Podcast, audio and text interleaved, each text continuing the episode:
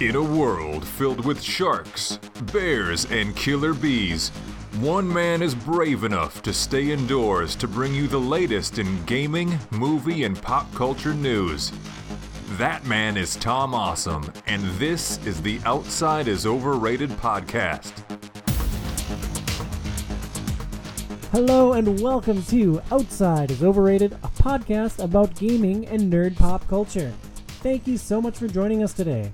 I'm your host, Tom Sedlachic, and today we are going to discuss an extraterrestrial onslaught as we discuss aliens. We are going to talk about the franchise's place in the pantheon of sci-fi and then break down Alien Isolation and the board games Aliens, Another Glorious Day in the Core, and an unlicensed but heavily alien-inspired board game Nemesis.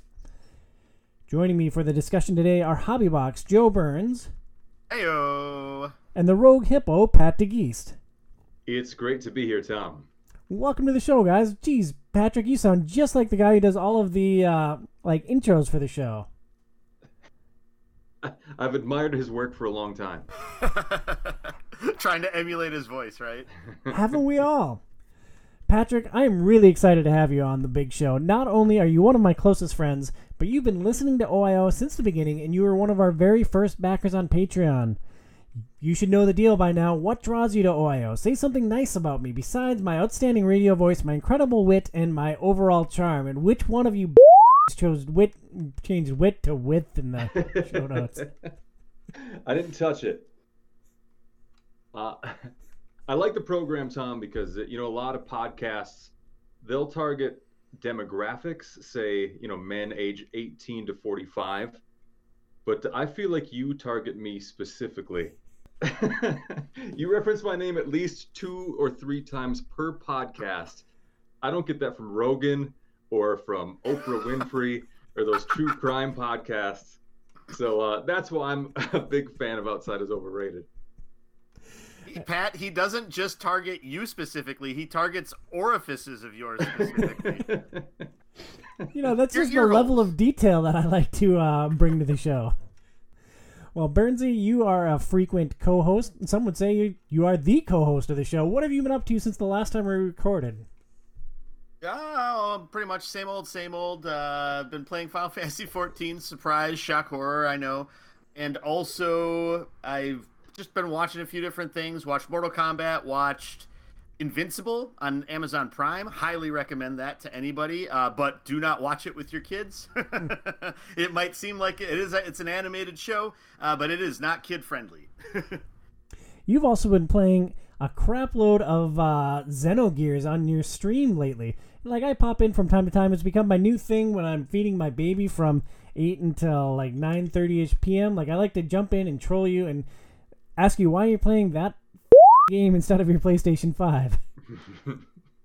Because it's a crazy amount of fun, and I don't know, like, decent amount of people have been watching, so we'll ride it until the end here. We're starting to get close to the end of the game, so excited to see what's gonna happen, because it's one of those games where I have no clue where it's gonna go next. It just is surprise after surprise after surprise. It takes dips and turns and all, like, 180s, 360s, 1080s, everything. It's crazy. You've done at least 18 sessions of this game, and the last couple sessions I saw, you're at like 2-3 hours. Have you seriously put almost 50 hours into this game so far? So the game time of the game says 52 hours. Stream time's probably been a little bit more than that, because I don't know how much that calculates. I had a couple of boss fights that I basically had to replay like 5 times because I had forgotten to level up my gears, which are the mechs that they fight in for it. So I was way underpowered for the battle and just couldn't do any damage. And so once I fixed that, then everything went a lot better. But so it's been 50-55 hours. I saw someone or something named Amaranth got kicked off of Twitch, so apparently there is a big gaping hole in the ear-licking ASMR community. Is that a void you were looking to fill as the Hobby Box? Oh, God. I record this with headphones in, dude. Like, ugh. Leave that in there. You asked for it. You asked for it. No, I asked for you to do it on Twitch, for Christ's sakes, not on my podcast. Oh, my God. I didn't want to edit this much, and I've already sworn like 17 times in the first 5 minutes. Hey, you just said no swearing, but not no licking. That's on you. That's on you. You got to be more clear about your demands here. Oh, wow, that's I really think you could fill that void in the community, Burns. As for me, I have a new baby. My new baby was born on May 25th. And so, like, it's all baby time all the time for me now. I have a super energetic toddler who just turned 3. I have my new baby, and boy, it is hard to play things for a podcast, record a podcast, edit a podcast, write a monthly column. So I feel like all the stuff that OIO does, you know, just bear with me for the next few months. We started doing the show monthly when my first daughter was 6 months old. Doing it with a baby is akin to madness. Yeah, I honestly don't know how you do it, Tom. To be frank, it was a little bit easier when we had our older daughter still in daycare for the first couple of weeks after the baby was born, because then she'd be gone for 3 days a week, and like Phoenix could handle the baby, and I could work on OIO stuff or like paying bills or like I don't know, getting dentist appointments booked for all of us. And now it's just like, oh God, all hands on deck all day long. It's just, oh, babies are so much work. You just got to treat it like an RPG. You got to keep grinding out the levels, man, and it'll pay off in the end. Ah, true that. Life, the RPG. Before we jump into our aliens discussions, we would like to thank our sponsor, Premier Health. Check out their website at premierhealthmn.com. That's premierhealthmn.com. You can follow all of us on social. Email the show at overratedpod@gmail.com. That is overratedpod@gmail.com. You can follow me at Tom Sedlachic OIO on Twitter and Instagram. Follow Joey at HobbyBoxBurns on Twitter and twitch.tv/HobbyBoxBurns. And follow my man Patrick at Rogue_Hippo on Twitter. Yeah, good stuff. Lots of people join after every single episode that we post. Lots of people. I look forward to the OIO boom for my Twitter followers. Yeah. Anyways, social media is dumb. Let's talk about some really freaking old movies. The Alien... they're not too bad. Oh, sorry. Go ahead. No, you go ahead. Oh, go ahead. No, you go ahead. Goathead. They're not that old. Yeah, they're just older than us. Except for Patrick. He's older than me. The Alien franchise started as a space horror franchise directed by Ridley Scott. A quick rundown of the films. Alien debuted in 1979.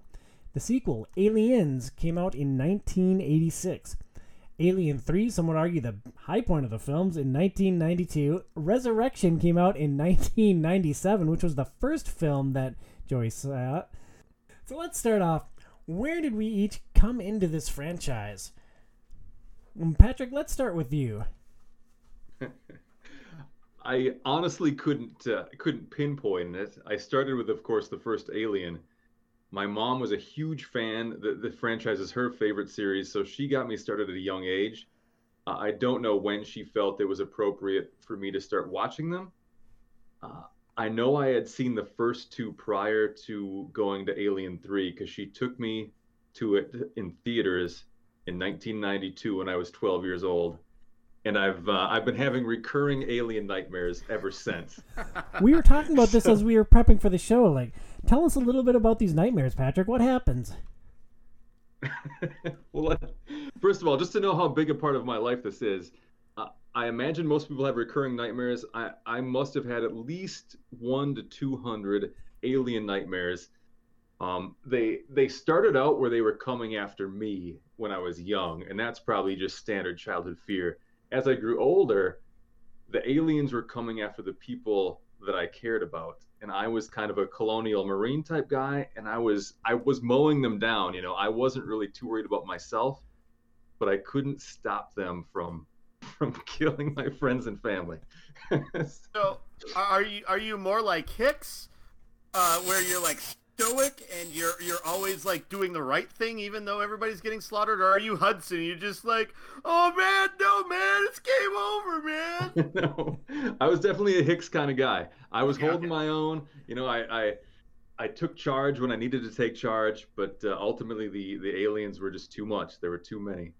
So, like, in these dreams where all of your friends and family are getting massacred, is it just, like, one person at a time? Or is it, like, me and Chuck and Doohow all, like, just wandering down the halls of the Nostromo, just, like, following Pat around? What could possibly go wrong? There's usually a few friends in each dream. So it's usually me and maybe three or four friends or family members. So I don't know what a dream analysis would say about that. Usually when it's things coming after you, it's fear of the unknown, fear of failure, that type of thing. I don't know what it means when you can't stop them from getting the people you care about. I think it means that you hate everyone that you're close to in your life. Yeah, I think if Joseph would try to use his amazing Technicolor Dreamcoat to figure it out, he'd just rip it off and burn it afterwards. I've grown to enjoy them, though. Like, it's oh, good. You love watching me get killed. That's a terrific and reassuring thing. Thank you, Patrick. It's to the point where I realize it's a dream, and I love the challenge now. Oh, Patrick, why are we friends? Also, I've got to stop real quick for just 1 second. Patrick, can you see yourself on the screen? Like, we're recording this in Discord, so we have our cameras up so we can see each other, so we can, like, give hand cues when we want to, like, communicate. Patrick, you look like what's his name from StarCraft? Rayner? Jim Rayner? You look exactly like myself. Him. Yep. Yeah. I don't remember any Rayner quotes, or I'd try some right now. Yeah. Proceeding. Yeah, Plants of Spider Minds. Yeah. Anyways, Aliens. I came into the franchise a lot later. I just watched the first couple of movies. Well, I watched Resurrection in high school, and, like, I didn't know anything about the franchise, and so maybe that's not a great jumping in point. It was not something that really stuck with me. I watched Alien and Aliens for the first time about 5 or 6 years ago. So I'm relatively new to the franchise. I just rewatched Alien getting ready for the show, and, like, this is a dated franchise. They could definitely use, like, an HD remake treatment. Burnsy, where did you come into Aliens? Yeah, I also came into it on the best movie in the franchise, Alien Resurrection, with Winona Ryder as the star. I ended up watching it with friends who had all, like, they're all similar to Pat, or maybe not the same level, but they all really liked Aliens, the franchise, and so really wanted to see it when it came out. And I had no idea really what was going on, other than Winona Ryder was a terrible actress in it. And so that was what I first started seeing it. But otherwise, I had seen, like, clips of it before. Like, the chestburster scene, I think, definitely was something that I had seen, like, in high school, early high school. Because one thing that I would do in high school is whenever we'd have Jell-O for lunch, I would take the cup of Jell-O and put it in my mouth, and then just sort of mix it around a little bit, and then I would put my hand into my shirt and then do, like, the chestburster and spit the Jell-O all out. And so that had a good impact on me. And but then in college, I think it was when I first watched Alien, I think for a film class at that point. Let me go back here for just a second, and let me recap my friends for the audience. We have Patrick, one of my closest friends in the world. He likes to watch me die in his dreams. We have Hobby Box Joe Burns, who used to reenact the chestburster scene in high school, spitting Jell-O out of his mouth. I've also got a friend, Tim, who likes to take his glass eye out, put it in his mouth, and, like, put a carrot in his eye socket. Like, what is wrong with me that I'm surrounding myself with you people? And for the rest of you who are my friends, like, what are your fatal flaws? Like, what am I doing with my life? I think you've assembled a great team here, man. We're kind of like Suicide Squad, maybe. We've got our flaws, of course. We don't always work well together, but it's the wild card aspect that all of us possess that make us so effective. Yeah. It's either Suicide Squad or, like, the Great Lakes Avengers. I like that. I like the Great Lakes Avengers. I love that you did the chest bursting scene, Burns. You should do that at the Patreon party this year. Well, yeah, if you have Jell-O, I could try to reprise it. Yeah, we could try to make that happen. But yeah, so I saw Alien in college and really liked it. I think it is a really good, top-notch like psychological horror movie in a sci-fi setting.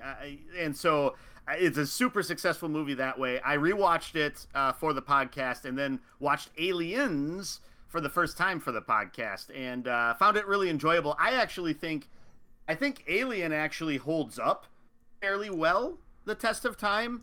Granted, like the alien like wiggling around looks a little weird in the kind of like animatronic thing that they did with it, but I think Aliens, like, it was some of the ship scenes, like, it's an action movie, so like they really wanted some of those like really good CG graphics that they have now would make like some of the ship flying scenes and stuff look a little less corny and a little bit more cool. I think Alien holds up like narratively all right, but like the mother brain sequence, like the little room they go into with just all the lights for the computer, like, oh man, that's a little rough. I disagree. That makes me think of those frickin' reality TV shows where people have to go in to the room and do like the confessional stuff or whatever, like on Big Brother and all that other crap. And like that is just like that. I could see our stupid progression is like, oh, we're gonna put our supercomputer and make it just like Big Brother, because we are smart people taking over world, the globe, the galaxy. Well, Patrick, it looks like you're the tiebreaker here. Like, do these films still hold up today from, like, a visual standpoint? Well, you know I'm going to say yes, because I'm a huge Alien fan. I love the computers myself, just the datedness about them. Hardcore Alien fans are going to argue that it's just because they're in a stripped-down space tugboat where the company is trying to keep it as cheap as possible. So they would argue that there is good computer technology in that era.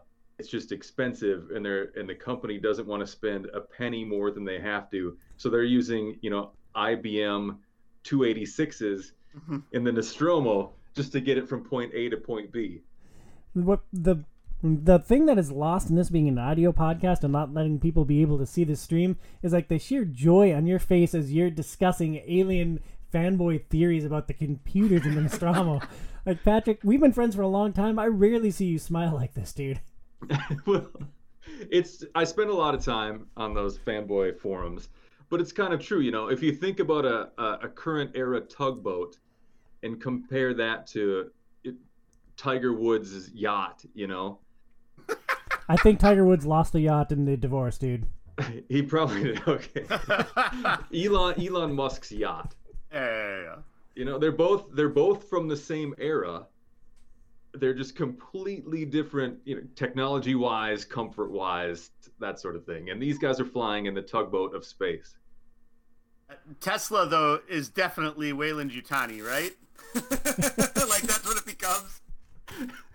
That's the result of SpaceX. We know it now. I think we've got a few companies that are in the running for the Weyland-Yutani of the future. Well, Patrick, I know this is one of your favorite franchises, perhaps your favorite franchise. What makes Alien stand out to you? For me, it just hits the sweet spot, kind of the perfect Venn diagram of a lot of my favorite things. Sci-fi is just my favorite genre by far. Horror is up there. I really like horror movies. One that's, I don't know if it's a genre, but I really like survival stories, real life or fictional. Shows like I Shouldn't Be Alive, I just always love to watch and kind of put myself in that situation and, wonder if I'd be smart enough or strong enough to survive.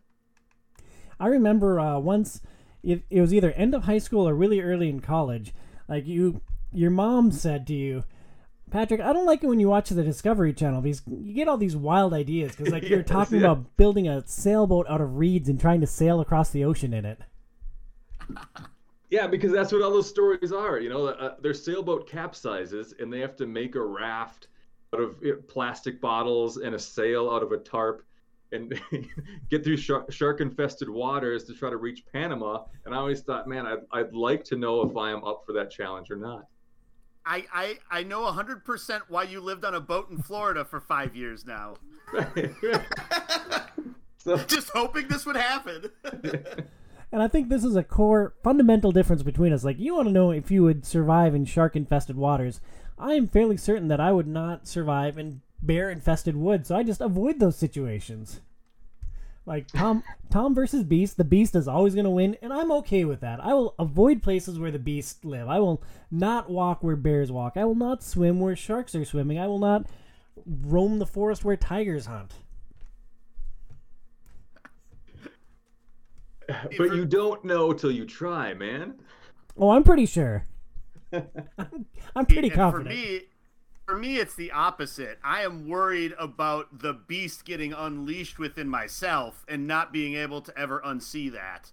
And so I avoid those situations so that I don't go berserk and then, can't put, the cat back in the cradle, so to speak. Yeah, you develop a drinking problem. You go live out in the wilderness to avoid unleashing your wrath on mankind. Yep, exactly. Yeah. It's a tale as old as time. Yeah, you barf into cups at Perkins. You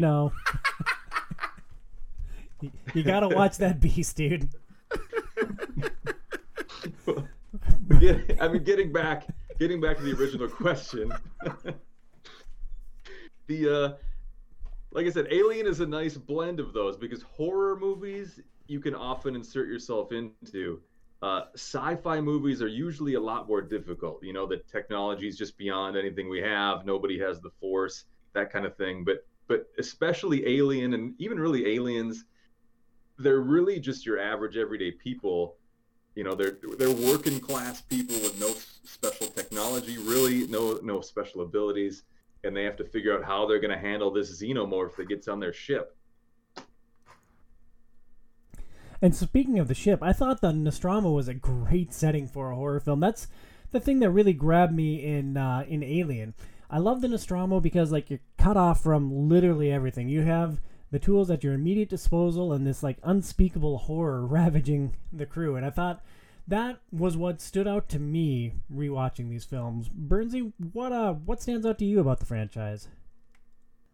I think one of the more interesting things about Alien as a franchise is how each movie tends to be different from the others, especially the first couple and, Alien Resurrection, I guess. Because Alien itself is really just psychological sort of sci-fi horror thriller, and you're kind of just wondering how can anybody get out of this situation, and is the situation ever going to actually end? And then Aliens is much more, there's still that sort of horror sort of thriller aspect to it, but it's much more action driven and action fueled, and there's a lot more character there just kind of in general. It's much more like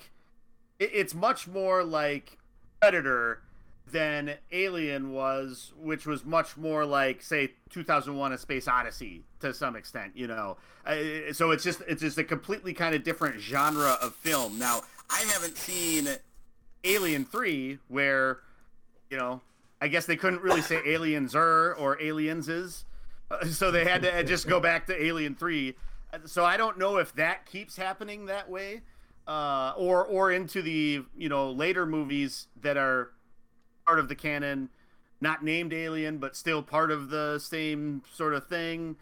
Do they all kind of sort of fall into line with what Aliens was, or do they each keep trying to be its own little take on the genre? Patrick, I'm going to look to you to answer this, but just a quick point of clarification. I think Joey is referring to Prometheus and Alien Covenant as other films, the other films kind of set in the same universe. Patrick, do they all tie together? Yeah, they all tie together. They all have different styles. Alien 3 probably more closely resembles the original Alien. They're trapped on a planet. They don't have a lot of weaponry at their disposal. They have to survive against one alien. It's I don't want to give away too much, even though it's a really old movie from I think 92. But they're on a prison planet, so there are a bunch of prisoners with who are not allowed to have weapons in this old dilapidated prison, and Alien gets on board there. The two prequels, Prometheus and Alien Covenant. Again, I don't want to give a ton away, but Prometheus doesn't even really feature an alien. It's really a true prequel, and it's really just a setup. But Alien Covenant, I enjoy it. It's kind of controversial, but I like that one. It kind of gets back to a little bit of a combination between, I would say, Alien and Aliens. One of the main figures in all of the Alien films is Ripley, played by Sigourney Weaver. She's an iconic character in sci-fi. What makes her an interesting protagonist? Joey, we'll start with you on this one. So I think she really comes into her own as a protagonist much more so in Aliens than in Alien. Oh, go ahead. I'd just counter that really quickly by saying she's the only one that survived Alien. Spoiler alert for a 40-year-old movie. Right. But I think, like, you kind of made the point in the show notes. I didn't want to steal it, but the only reason she's the protagonist in the first Alien was because she survived. I don't necessarily know that she really took the initiative. I mean, when it came down to it and she had to fight to survive, she was able to successfully get rid of the alien off of the shuttle or whatever she's on at the end of the movie. So, I mean, yes, she was able to accomplish that, but it was really in Aliens is where you see her kind of take control, take charge. She's calling the shots when the people that are supposed to be calling the shots can't do it. And so that's when she really starts to show, I know the most about these things. I know what we should be doing at the right time. Everybody needs to listen to me. She's the one that's yelling at Hudson to calm the F down. She's the one that's saying, okay, we need to do this, do this, do this. And so that's when she really starts to take control of being like the figurehead of the franchise and is the sort of the actual like protagonist of the story. And Patrick, what makes her stand out to you? Yeah, I agree a lot with what Joey said. Just the era in which she was a female heroine. I don't know that she was the first, but she's got to be one of the earliest, especially in a series that grew to this size. Also, like Joey said, kind of the first one. She, go ahead. Well, I think the most obvious rival would be Princess Leia, and like, what did she accomplish in Star Wars? Like, she stood up to the Empire, and that's great, but she didn't have an alien trying to rip her face off. Right, and again, she waited around. Well, I wouldn't say waited around, but she had to be rescued by the boys, and she was an attractive love interest, and I guess she did start to take charge by the second movie as well. So I can see a lot of parallels between the two. And think Ripley ever Mary Poppins through the space without having to breathe in order to miraculously still live. And then ironically have the actress die. And so I don't think, so that's the difference for Leia too, We will not speak of that scene again on this show. You can put it right up there with the Hobbit movies. Just put it in a little box and then dump a bunch of kerosene on that box and just light it on fire. Never happened. It's gone. The only other thing I'd add is, kind of like I mentioned earlier, she's in Alien. She's just your average working class person. Again, rose to the occasion. Didn't lose her cool, kind of like Lambert did. Really panicking, she had plans. She was decisive, especially when I think she's third in command. Once it's up to her, she doesn't hesitate. She knows the plan. That continues even more so, like Joey mentioned in Aliens.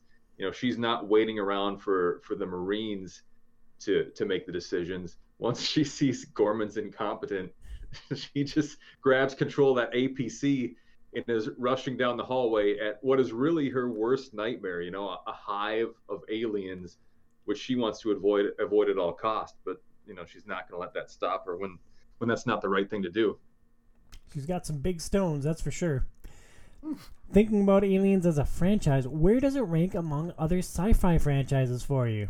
Patrick, I think I already alluded to this, but where does it stand for you? No spoiler here. It's my favorite sci-fi franchise. Your favorite sci-fi franchise above Star Wars. I know that's a big statement, but if you look at the hits and misses of the entire Star Wars saga, if you took like an average, I feel like Aliens would average out higher than Star Wars would.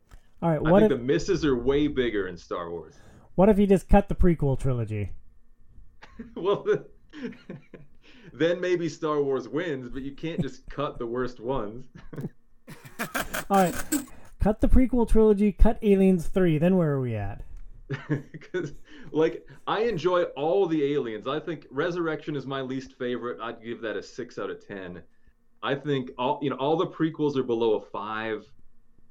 You know, the three subsequent ones, you know, episodes 7, 8, 9, they might be around a 6 on average. So I still am going to stick with my argument that Aliens, on average, is a better franchise than Star Wars.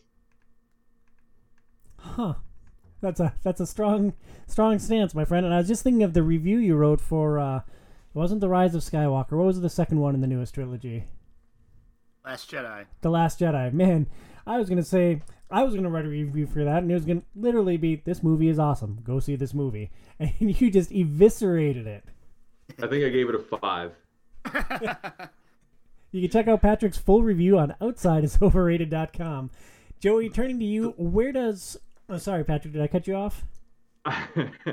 No, you can go. I was just going to say, I think they're real similar, honestly. Aliens, I believe, has 2 great movies and many good movies and just not a lot of terrible ones. I think Star Wars has maybe 3 great movies and maybe 3 more good movies and 3 terrible movies. So that, it's really just Star Wars without the terrible movies, in my opinion. Well, hey, Disney has control of Alien now, so the terrible movies are coming. You're going to get your wish, Pat. An Alien movie every single year, dude. Right. With cute aliens that you can sell plush toys to children. And just wait for the Gorman show on Disney+, dude. Yes, it'll be great. Will it be animated? Probably. Sure. Yeah. Burnsy, where does Aliens rank among other sci-fi franchises for you? So it's hard for me to really rank it, just because I've gotten into this series kind of piecemeal over the years and haven't really seen everything in the series, yet. Take a stand. I'm working up to it. I would still put Star Wars over it. I would still put Star Trek over it. Trying to think of other like sci-fi properties that I don't know. Those are the big 2, and I think they would be above Alien for me. But they're very different things, also. I think so. It is hard to compare. It's hard to compare things like that. True. I tend to like a bit more whimsy in my space adventures, my space stories. So for me, Alien's a little bit lower on the list for me.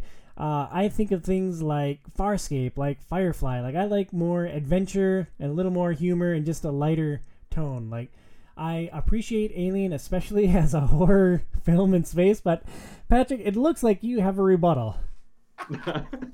I'm not going to tear you a new one, by golly, but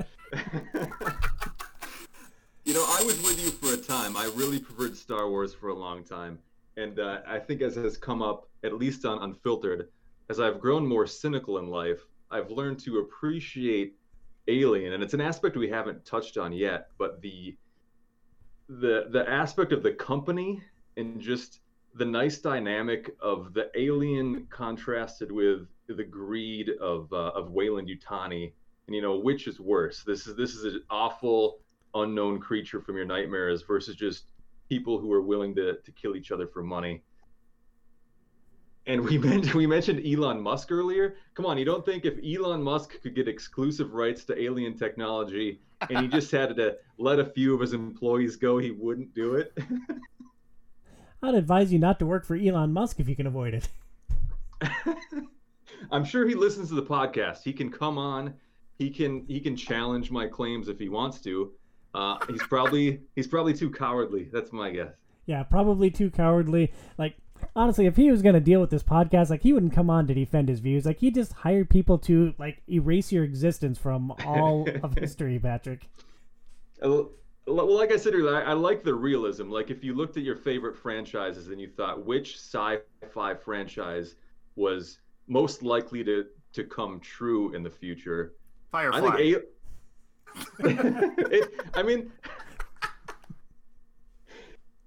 Star Trek. It won't be Star Trek. It won't be Star Wars. What? Star Trek couldn't happen because diverse races couldn't come together, Patrick? No. I don't think there's that many alien species out there. Patrick, I have it on good authority that Gene Roddenberry is a time traveler, and this really is just a view of our future. There's infinite galaxies in space, Patrick. There's, like, no end to space. Like, you don't think there's that many races out there? Like, there's probably billions of other things out there somewhere. The correct answer is Alien. Maybe Terminator.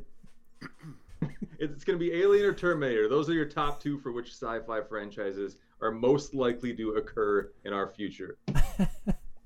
Well, we had a big discussion about this in our Discord community, and I just wanted to pull some of those thoughts out here before we give our final takeaways on Alien, the film franchise. Mike in Discord said the first two movies were great. Pretty much everything afterwards has been some level of trash. Take that, Patrick. The first two are not only both great movies, but pull off the rare feat of a significant change between original and sequel in tone, feel, and scope without a drop in quality. But they worked because they didn't try too hard to provide explanations or lore about the aliens. All the later attempts to do that have failed, in his opinion. It's pretty low on the chart for him in the scope of overall sci-fi because of those attempts to build lore. Patrick, would you like to rebut that before I move on to the next one? I agree with most of the positive points. All the negative points are wrong. I don't know if we have time to go into why. Fair enough. Corey noted, personally, I've been quite pleased with the franchise. Movies were decent for their time frame. Video games have been pretty good. He remembers Aliens Colonial Marines for Xbox 360 was one of his go-to games. LOL. Even the TV series wasn't that bad. The only thing that he didn't like about the franchise was when the Alien Encounters ride at Disney was replaced with Stitch. Oof. And when I pulled on the thread about Colonial Marines a little bit, he said, it wasn't the greatest game by all means, but it was more of a nostalgic thing for him. Growing up, watching the franchise, he had always had the desire to go into combat with these acid-drooling, tongue-protruding extraterrestrials. And Colonial Marines, being a first-person shooter, kind of made that dream come to life. He also said Aliens was his number 3 franchise behind Star Wars and Star Trek. Patrick, you've known Corey since he was a little itty-bitty boy. Would you like to crush his thoughts and dreams? I'm not going to completely, trash people who would pick Star Wars or Star Trek. I get that they're huge franchises, and I'll even see that they're bigger than Alien. Even Colonial Marines, that's a solid game. If you're an Aliens fan, you're going to like that one a lot more. I personally prefer Alien to Aliens, which is why I liked Alien Isolation, which I think we're going to cover later on, so I won't get into that now. Oh, we're going to get so deep into that game. Burns, do you have any rebuttals to these yet, or should I keep rolling? Just keep rolling. All right. Brian notes that 1 and 2 were benchmark sci-fi films. That is a brutally hard legacy to live up to. There's a reason we have yet to see Half-Life 3. That said, he thinks Prometheus and Covenant are enjoyable for the fact that they are exploring the original engineers and why these aliens were created in the first place. The engineers, he thinks, are fascinating, and he would like to find out more about them. So he kind of goes against Mike's points that the lore is unimportant and should have been avoided at all costs. And then finally, Casey said, Aliens is worse than Star Wars and the Marvel Cinematic Universe, better than Star Trek, The Matrix, Planet of the Apes, X-Files, Doctor Who, and Firefly. I mean, for me, X-Files is probably my favorite sci-fi of all, so Casey, you're wrong. I have a side question for you guys. For whatever reason, I just compartmentalize comic books into their own genre. Do you include the MCU into sci-fi or not? I see that it jumped out to me as like it seems like a separate thing. Like superhero is its own genre aside from sci-fi and fantasy, I would say. Yeah, I'm totally with you guys. So you heard it here first on Outside is Overrated. Superhero films are their own genre. They are not a part of sci-fi. So, Casey, you were wrong there too, dude. Update Netflix and Amazon Prime accordingly. Yes, thank you. So thank you to everyone who provided feedback and joined in on the Discord discussion. That was a lot of fun. Final takeaways on the films before we move on to our next segment. I'll start here. I think the movies could use an HD remake. Like, I think it would be cool if they were shot using new technology with a new view of what futuristic tugboats could look like. Joey, your final thoughts and takeaways. I'm interested in watching the rest of the movies now. I mean, my curiosity has been piqued, and so I'm really interested to see what all happens with the other movies that are in the franchise and what they might do with it moving forward. I mean, Disney doesn't buy things to not exploit them ad nauseum, and so they're going to put out new Alien movies. It's just whether they do what Tom wants and kind of do a reboot first and then move forward, or try to interweave everything as sort of a continuing process into the future. One other thing that I wanted to say, and maybe this is getting away from a final takeaway, is the exosuit fight at the end of Aliens. How did they film that? Like, did they actually have like an exosuit that they created? Because it looked like really good. I have no idea. It does look good, and I can't answer that one either. I haven't watched any behind the scenes or anything on Aliens, so. But you're on the fanboy sites, like, Patrick, I brought you in to be an expert here. Like, so far you're a tremendous disappointment. You're all like, Aliens is the best. Everyone else was wrong. I'm pretty sure I nailed your voice too. I like to not look behind the curtain on that type of thing. I like to keep it as realistic in my mind as possible. Fair enough. Well, your final thoughts and takeaways on the films, Patrick? The last chance you'll ever have to speak about Aliens is right here, dude. Take a definitive stand on the greatest franchise of all time. An Alien remake is just such a... Like, how can I not swear in this scenario? Oh, you can swear. I've dropped plenty. I'm going to be bleeping everything. Such a willy-nilly absurd idea. Like, I would just rather see any new content, you know, whatsoever. Expand things, you know, do prequels, do some offshoots, do anything. But, you know, I don't... It's my favorite movie probably of all time. So I can't imagine a remake being better. Well, we stand divided, my friend. Let's just say you're wrong and move on. But, like, what if they did, you know, we're going to reshoot Star Wars Episode 4 and just, you know, do it with some modern technology. Don't you think that would be a disaster? I think that the lightsaber fight between Obi-Wan Kenobi and Darth Vader would look a lot better than in the original. I mean, they retouched that, though, so... Yeah. But I could only imagine what kind of crap casting they would have for that. Maybe Hayden Christensen could be old Ben now. Maybe. Yeah, so that's a terrible idea, Patrick, and I'm still right. Aliens, if you haven't watched them by now, you probably never will, so I don't know why we just spent 45 minutes talking about them. Well, maybe this will get them to watch it now, and then they can reach out to Pat and say he was right. Yeah. Oddly enough, they're hard to watch. Like, they're not on Disney+. They're a couple on Prime. I think the rest are on HBO Max or something. So I don't know what the deal is with that, but it'd be nice if you could get them all under one place. A quick 15-second review of watching movies with IMDb TV on Amazon Prime. The commercials happen at the worst possible spots, and they are 3 times as loud as the rest of the movie. And they range from 140 seconds to 220 seconds long. It's kind of absurd, but hey, you can watch them for free. Yeah, when they cut from the Kane chest bursting scene to birth control, I think that's a not so subtle hint. True enough. I just bought them all on disc. Like, I got Amazon deal of the day one day was the Alien collection. I'm like, oh, cool, all right, got the Alien movies. Woo, woo, woo. Yeah. Woo.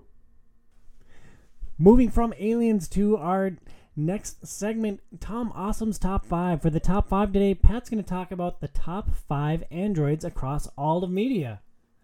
It's time now for... the final countdown! Tom Awesome's Top 5 Countdown. 5, 4, 3, 2, 1...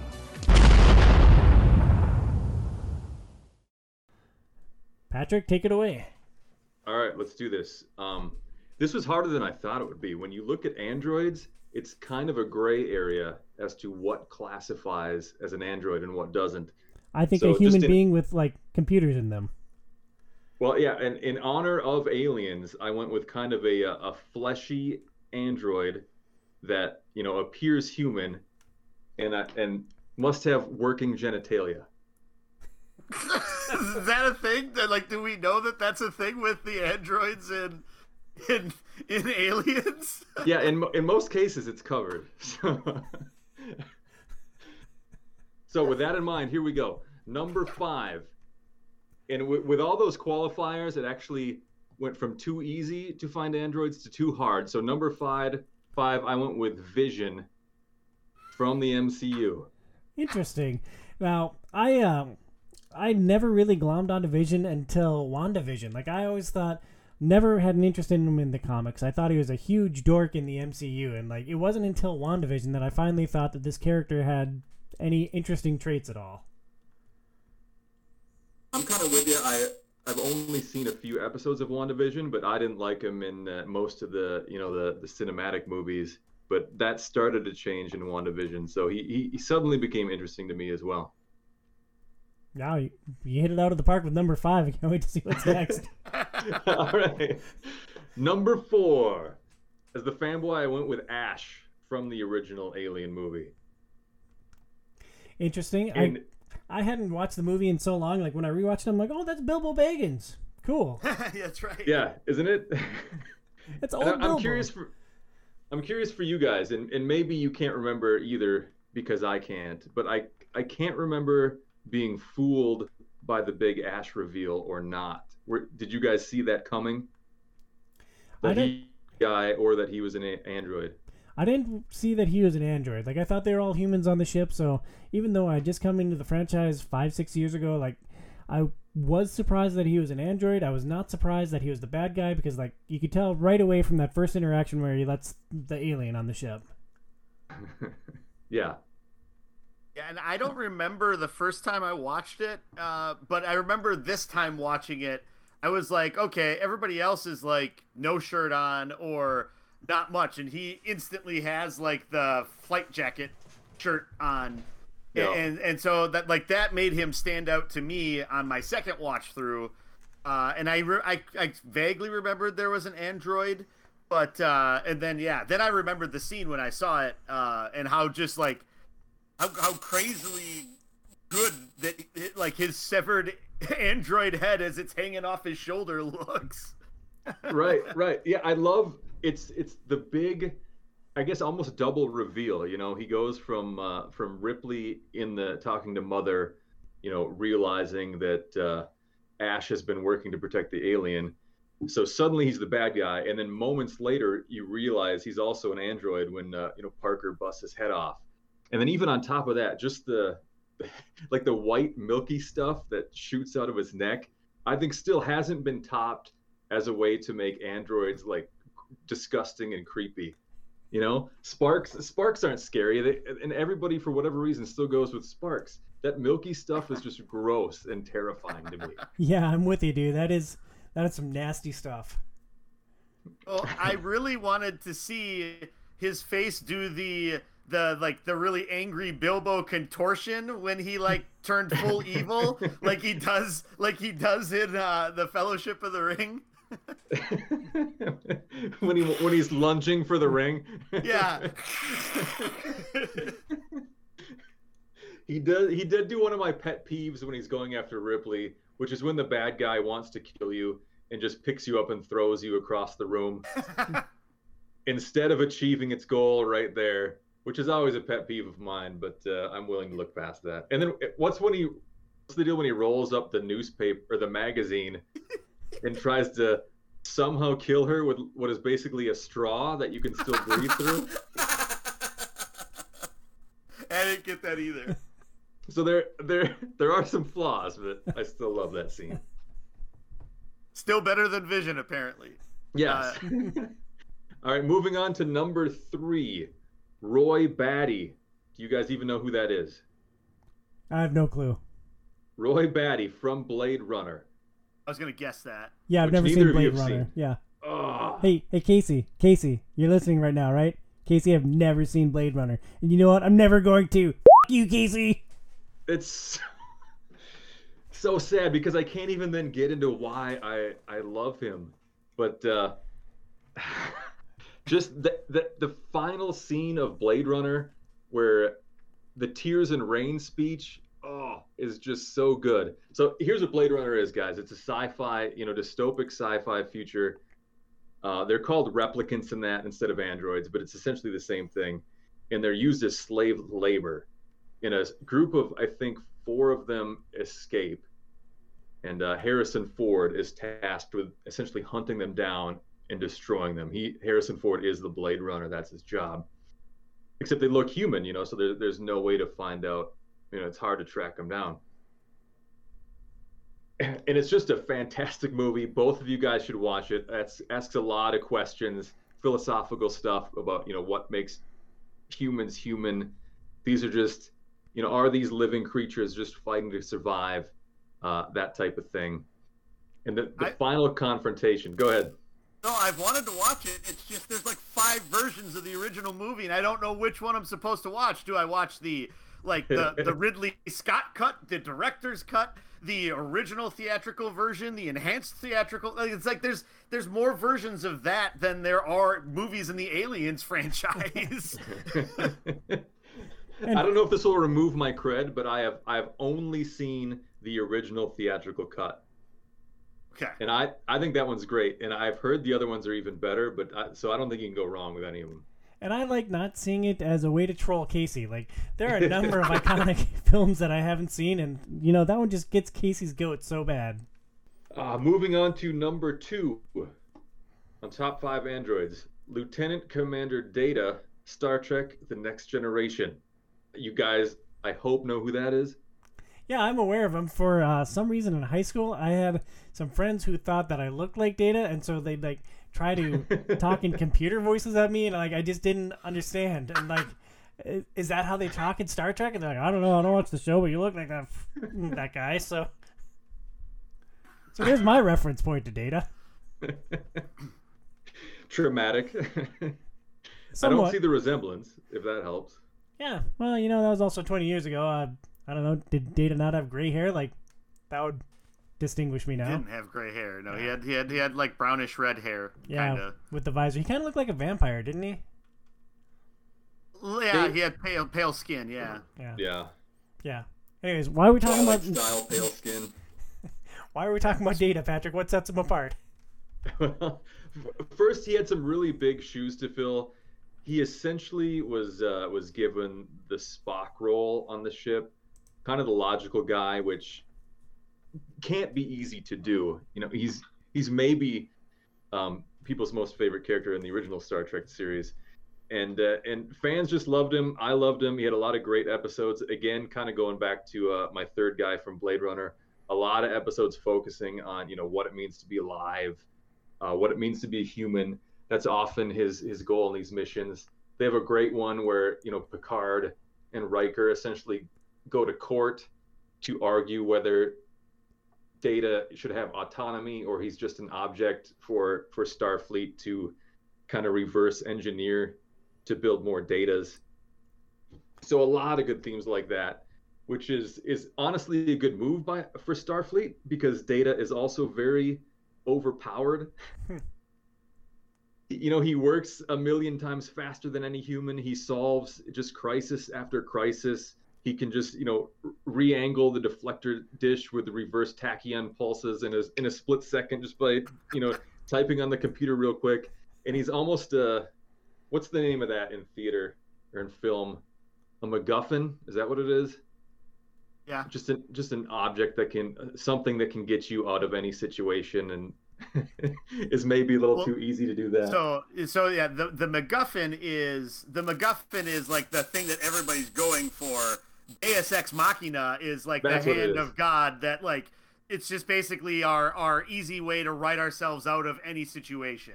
That was the one I was thinking of. Yes, that's Data, which some might see as a negative, but I grew to love Data. I've watched The Next Generation, you know, when it came out, and 2 times start to finish since. So I'm a big fan of that series. I've never seen an episode of Next Gen. What? Really?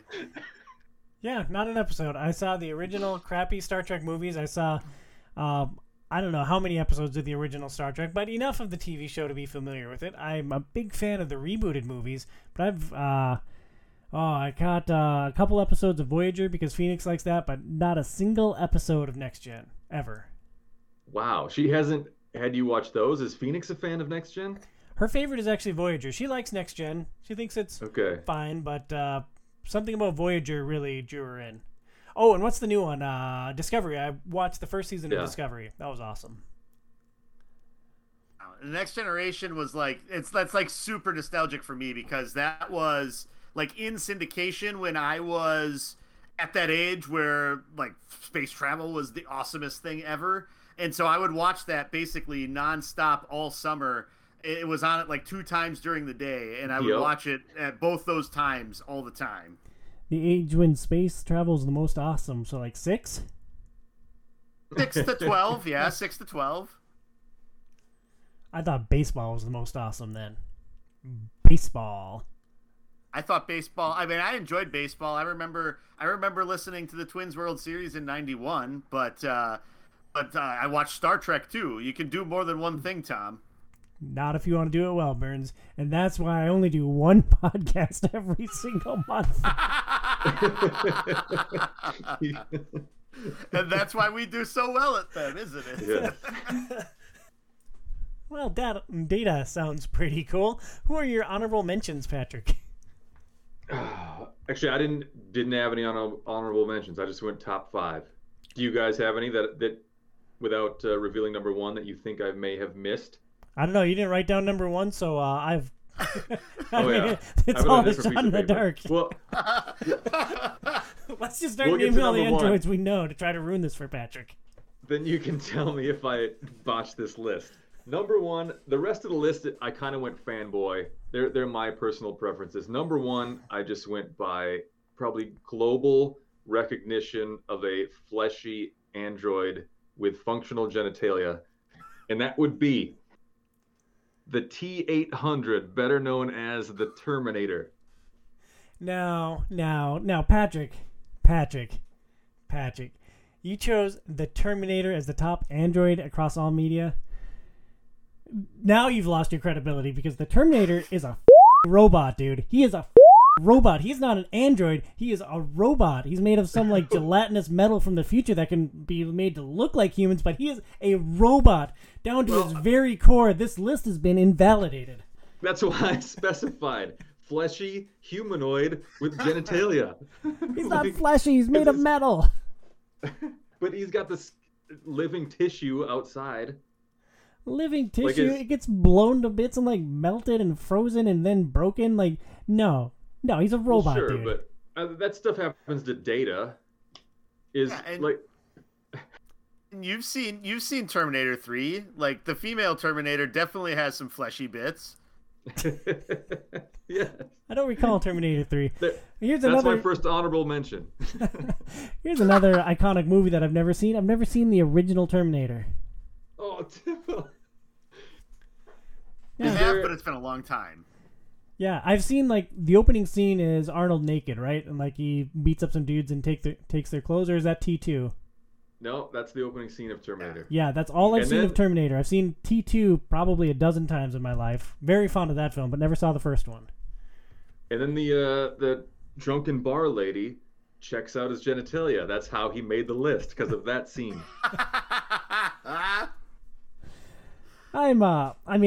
I'm taking a hard line here. He's a robot, dude. Not an android. Full-on robot. That's like saying Bender's an android because he drinks beer. No, he's a robot, dude. now you see my dilemma, because all the Star Wars ones are called droids, which has to be short for android, but then they're just robots, really, right? So I had to make some sort of qualifiers, and that's what I went with. Well, in your defense, I don't think I could name another android, so I guess, sure, but still, he's a robot. Burnsy? I'm surprised that you don't have Bishop from Aliens on there. I would put him on the list before Ash easily, because he's actually, I don't know, a better android and a better character overall. He was the one in Aliens? Yeah, he was the one in Aliens, yep. What about Magneto in whichever movie he was in? Was it Prometheus? David? Yeah, I mean... Actually, yeah, he's in... he's David in Prometheus, and he's dual cast as both David and Walter, dueling banjos of androids in Alien Covenant. But dueling bandroids? Yeah, dueling bandroids. I didn't want to go full-on fanboy and just pick three androids from Alien movies. I even thought of Bishop, you know, because he helped redeem androids in the eyes of Ripley, you know, by helping the whole team. But it was just that one iconic milk bursting scene from the first Alien that is really why Ash sticks out in my mind. And Burnsy, thinking of your love of Detroit Become Human, there must be an android from that game that you think would be a better fit on this list. I mean, certainly better than the robot. That is true. Like, I've been racking my brain forever trying to think of any androids in media. But yeah, Detroit Become Human. Connor, the detective android in Detroit Become Human, I think is awesome. And is a character that develops a lot. And it's all about his relationship with the other detective who kind of hates androids, and how you as the player either build that together or spread that more apart. I think that would be an interesting honorable mention for sure. Well, Patrick, I applaud the effort that you put into this list. We were floating ideas like in a group chat about possible top 5 ideas, and I threw this out as I thought the most asinine, ridiculous suggestion. You're like, oh yeah, maybe I'll do androids. Just so you know, I did every single top 5 list you suggested. Oh my God. Should we burn through another one right now, or do you want to do that as a separate thing and just dump it into the feed? What was the most interesting top 5 list out of that, from your opinion? Well, I'm worried at the pace we're going, if we get in the top five lists for Alien, we're not going to be done before midnight. Yeah, I don't have time for that. Well, what was the most interesting one in your opinion, and why didn't you do that instead of androids, where you chose a robot as number 1? They were all honestly hard to do. If you want to get controversial, I'll do. I did top 5 sci-fi sequels. Interesting. And again, yeah, let's just run through that top 5 real quick, and maybe we won't rebut them until the very end. Well, maybe Burns and I will each give a thought on the list in totality. Okay, top 5 sci-fi sequels, and covering stuff earlier. A lot of this might be obvious. Number 5, Blade Runner 2049. Number 4, Terminator 2. Number 3, Star Trek 2, The Wrath of Khan. Number 2, The Empire Strikes Back. And finally, no surprise, number 1, Aliens, top sci-fi sequel.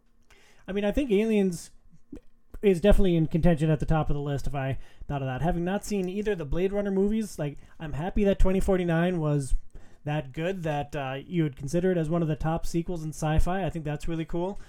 Star Trek 2, The Wrath of Khan. That was the original Star Trek, correct? Yeah. Yep, that's the old crew, the original crew.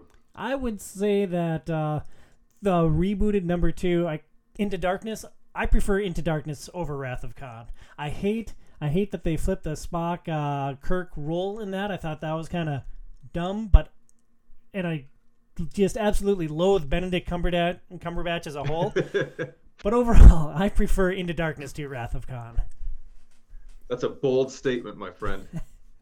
Burns, your rebuttal on this list? I would probably actually put Terminator 2 in the number 1 spot. I think as far as what it did, I mean, and they're both James Cameron movies, so I think there's that whole thing. But I think Terminator 2 was really was really sort of a step up from what Terminator was. So I think that that one probably is the best sci-fi sequel. Well, there you have it. Patrick, thank you for doing all those lists that we're not going to talk about.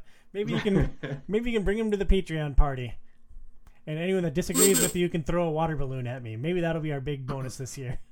Or at some point we record it, and then you just have an episode, sort of like how there's the Captain Crunch cereal, Oops All Berries. It's Oops All Top Fives. Yeah. And then it's just, okay, I didn't have time to do a podcast this month. These are all the top fives that Pat recorded. I like it. Dumb. As you know, the WeBirth has been continuing. I've been trying to get, 100% achievement on all my old Wii games. And surprisingly, Wii Fit has been one of the most difficult ones to achieve. So I was hula hooping the other day like you would not believe, man. And I had an epic left-to-right thrust. It rivaled a sunset or a rainbow or the aurora borealis. But as I came back to center, something went. And my back hasn't been the same since. Do you know anyone who could help me with this? Oh, Patrick. Trying to get 100% achievement on a system that doesn't track achievements is a remarkable feat of mental fortitude and endurance. You should check out Premier Health.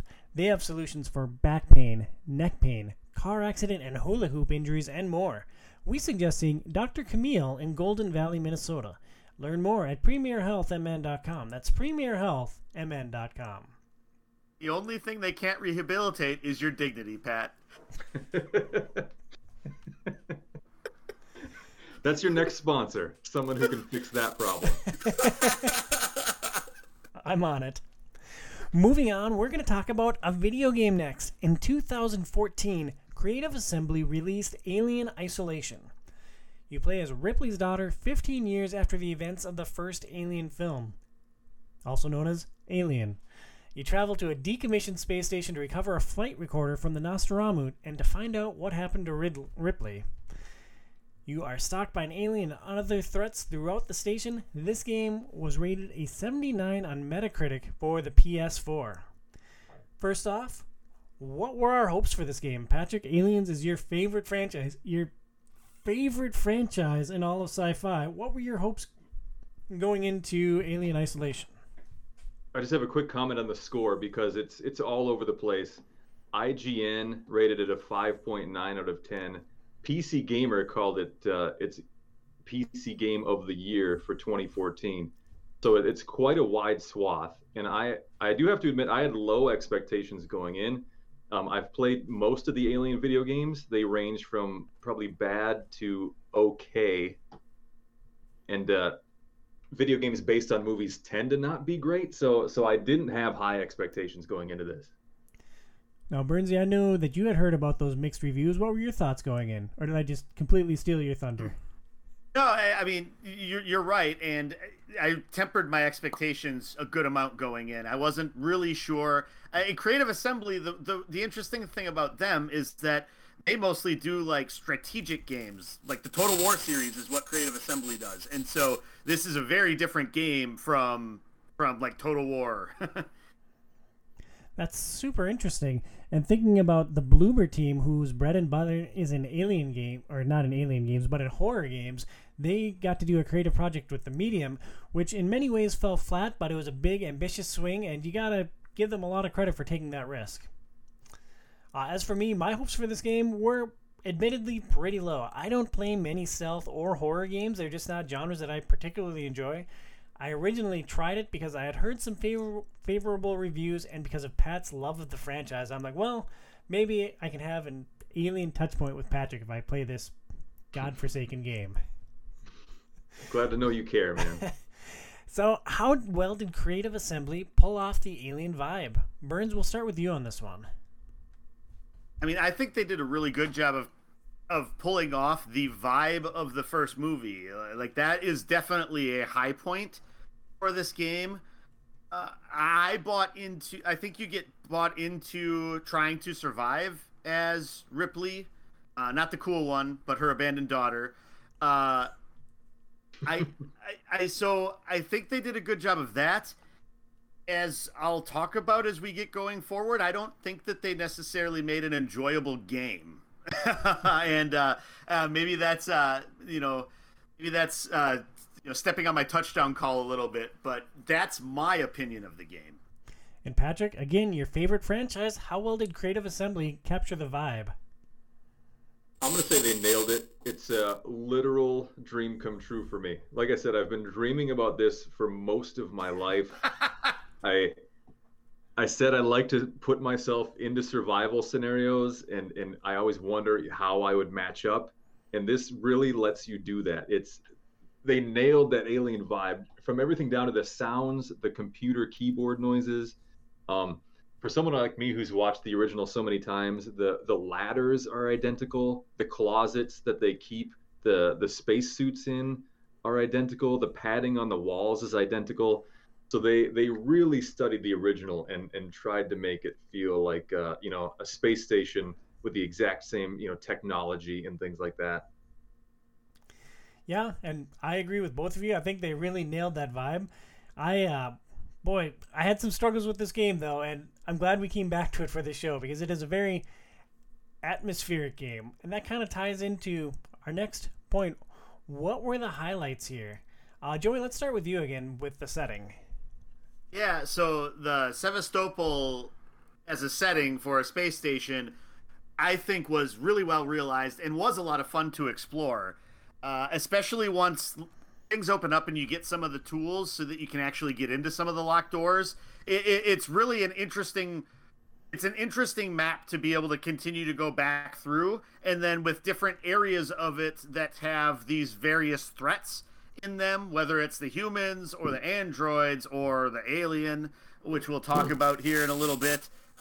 It's really cool how everything's kind of segmented off in these different ways.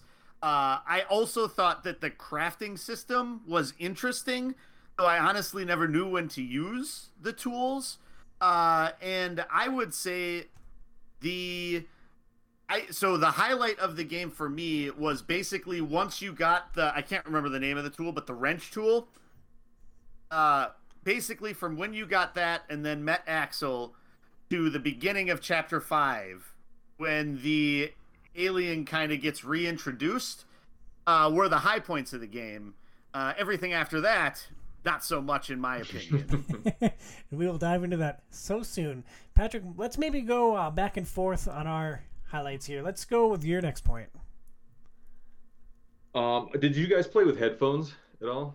No, I played with surround sound, but I am in line with what you're about to bring up. Okay, I was going to wonder if the 3D sound aspect I thought was great to me. I played with headphones, and you can really hear the alien crawling around in the air ducts above your head, just the sound of, other maybe hostile survivors talking. They're really good at, putting that based on where you're facing and letting you really maneuver and avoid an alien just based purely on the sound of footsteps and things like that. And again, you guys have mentioned already, it's very immersive, very atmospheric, and that just really brought me in. It's interesting that you bring up the sound design because Joey and I just did a show on Game Pass Forever talking about the sound design in Hellblade, Senua's Sacrifice. I said the name right, Booyah. Maybe that spoiled me, but I wasn't as blown away with the sound design in this game, having just come off of Hellblade. Joey, what are your thoughts on it? So I actually did start using headphones until near the end of my playthrough because I didn't think of it, I guess, when I was playing it.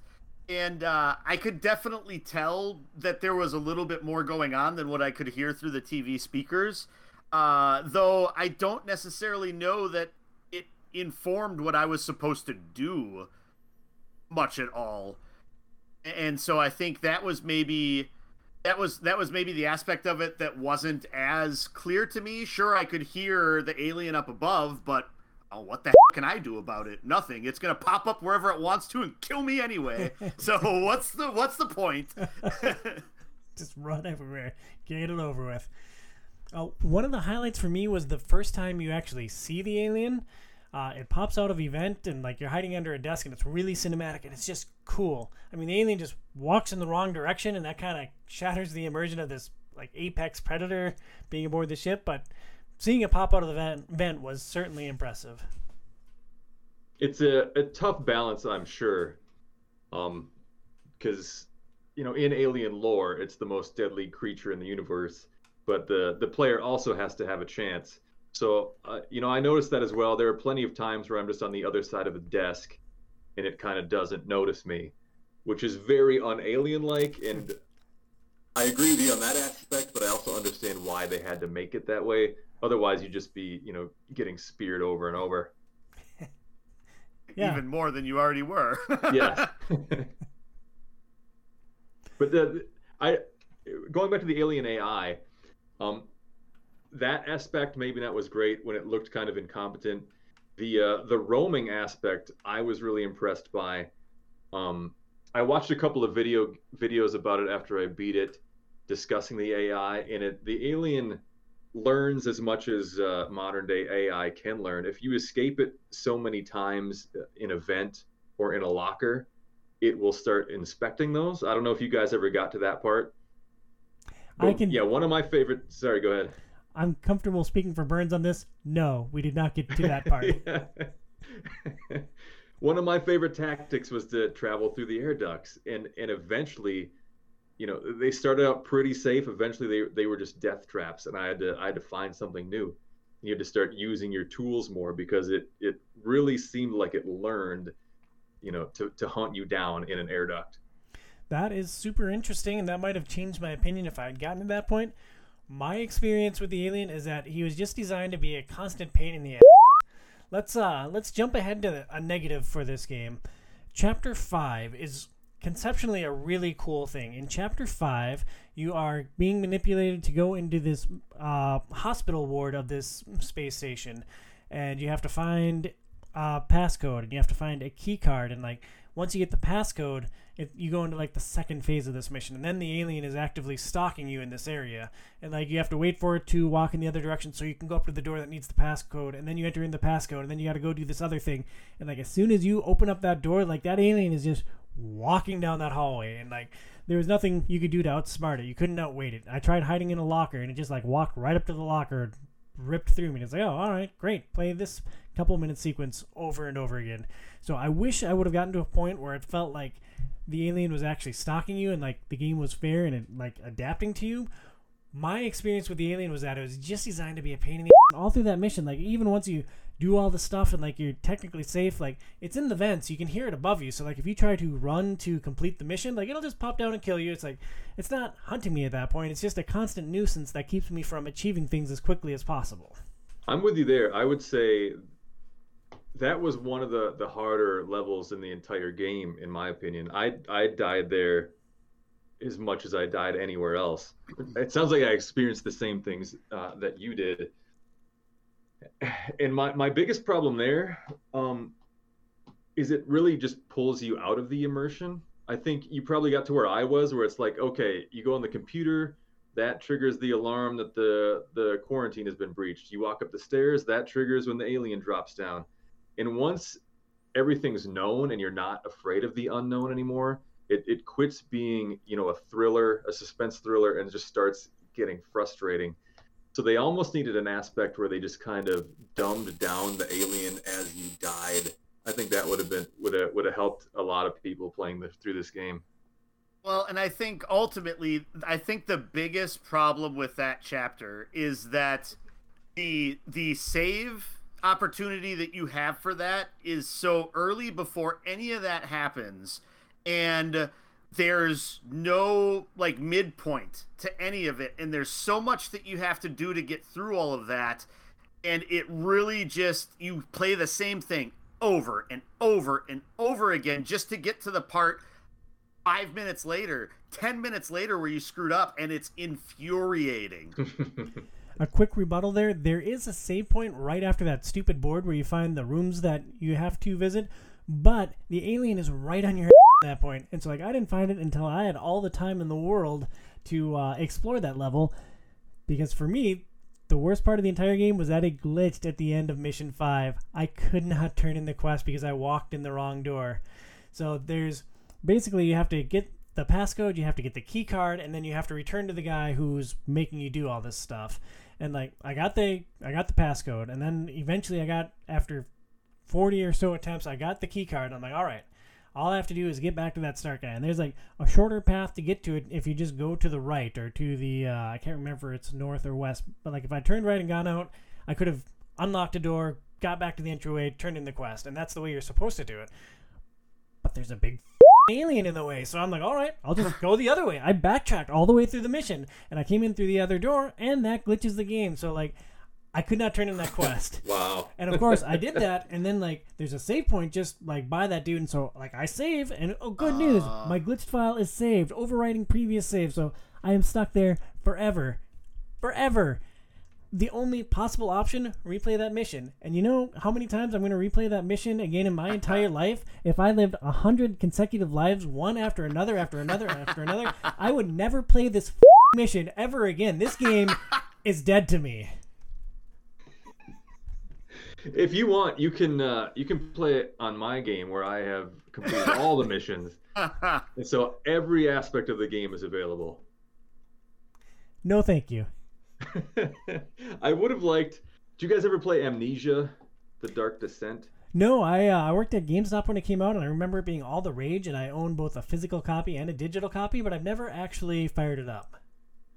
I played that one, and then years later, I watched a discussion about how it was made, and spoiler alert, but the developers talk about how there are really no threats in the entire game. It's all in your head. So it looks like things are chasing you. It sounds like things are chasing you. They can't really ever get you. So I wouldn't have minded something like that in Alien Isolation, where like if you die 5 times before reaching the next save point, that mode kind of turns on with the alien where you don't even know it. You know, you hear it up in the vents, but it just doesn't drop down this time. And I, you know, people I imagine won't even notice and think, finally, I made it. Yeah, I don't know. There's got to be a solution, though, because, like, I played Mission 5 literally for hours. And, like, when I finally got to the end, I'm like, oh, thank God it's over. And except it wasn't the mission that was over. It was my time with Alien Isolation. That sucks. Yeah, it was... It's too bad because that point and the other point in the, like, the big open area with the other human survivors, which I know frustrated you as well. I think those are the two most frustrating points in the game, and they're both pretty early. And I completely understand why they annoyed the hell out of you. So the one with the humans, though, like it was really just I needed to find what choke point I wanted to go to try to get them all, right? After I like the problem that I struggled with the humans was I wanted to try to find a way to talk to them first, but then I realized after a couple failed attempts, there's no way to talk to them. And so then it was like, I just need to find a choke point, and where am I going to put this choke point, and then just thwack them to death, right? So you gunned them down. I mean, I hit them with my wrench. You beat them to death. You kill one of them, and the gun's sitting right next to him, but you can't grab the gun. It's just laying on the ground, but I'm an engineer. I can't touch this gun that's just laying here. And so I just had to thwack them as much as I could until I killed them all.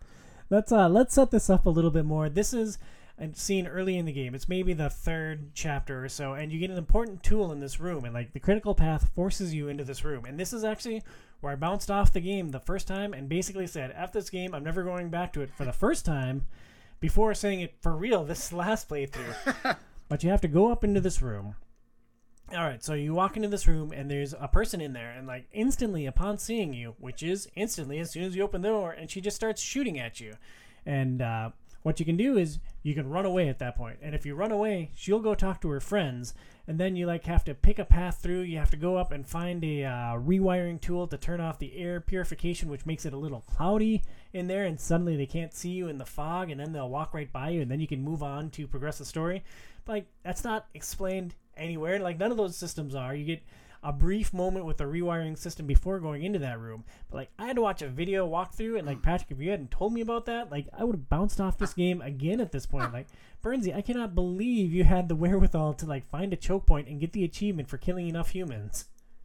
So yeah, so basically what I did was, at first I thought, okay, I pull them all out of the room, get them into that little part with the vents, and try to like get out behind them, but they're too clogged up. You could take 2 of them down with the tool and then get shot by one of the other ones. And so then it was literally just, and what I did was I went through the entire room, scavenged whatever I could, went back and saved. then came back so that I didn't have to do that every single time. And then it only took like 2 or 3 more times, but basically I went and grabbed the tool, went directly up the stairs away from where they came in. One of the gal walks up the stairs right there, run up to her, hit her 3 times, she's dead. Back off. People will start just keep shooting over to there, so you just wait in the dark hallway until another one comes up. He'll eventually turn his back and look like down in the other area. You go thwack him 3 times. Then work your way across the way. The guy's just going to be focused across like where you were trying to shoot over there. Jump out at him quick, hit him 3 times. At that point, I had max med kits, so I was just like, okay, stab myself with it. And by that point, there was, 1 or 2 guys left, and then it was just waiting until they wandered over, hide along the stairs. Once he got over there, hit him 3 times, and then he's dead. And then that's it. So would you say that was a fun encounter? I mean, it doesn't sound any less tedious than what I had to do to sneak through the room. I actually did think that was fun because it was trying to figure out the puzzle of it.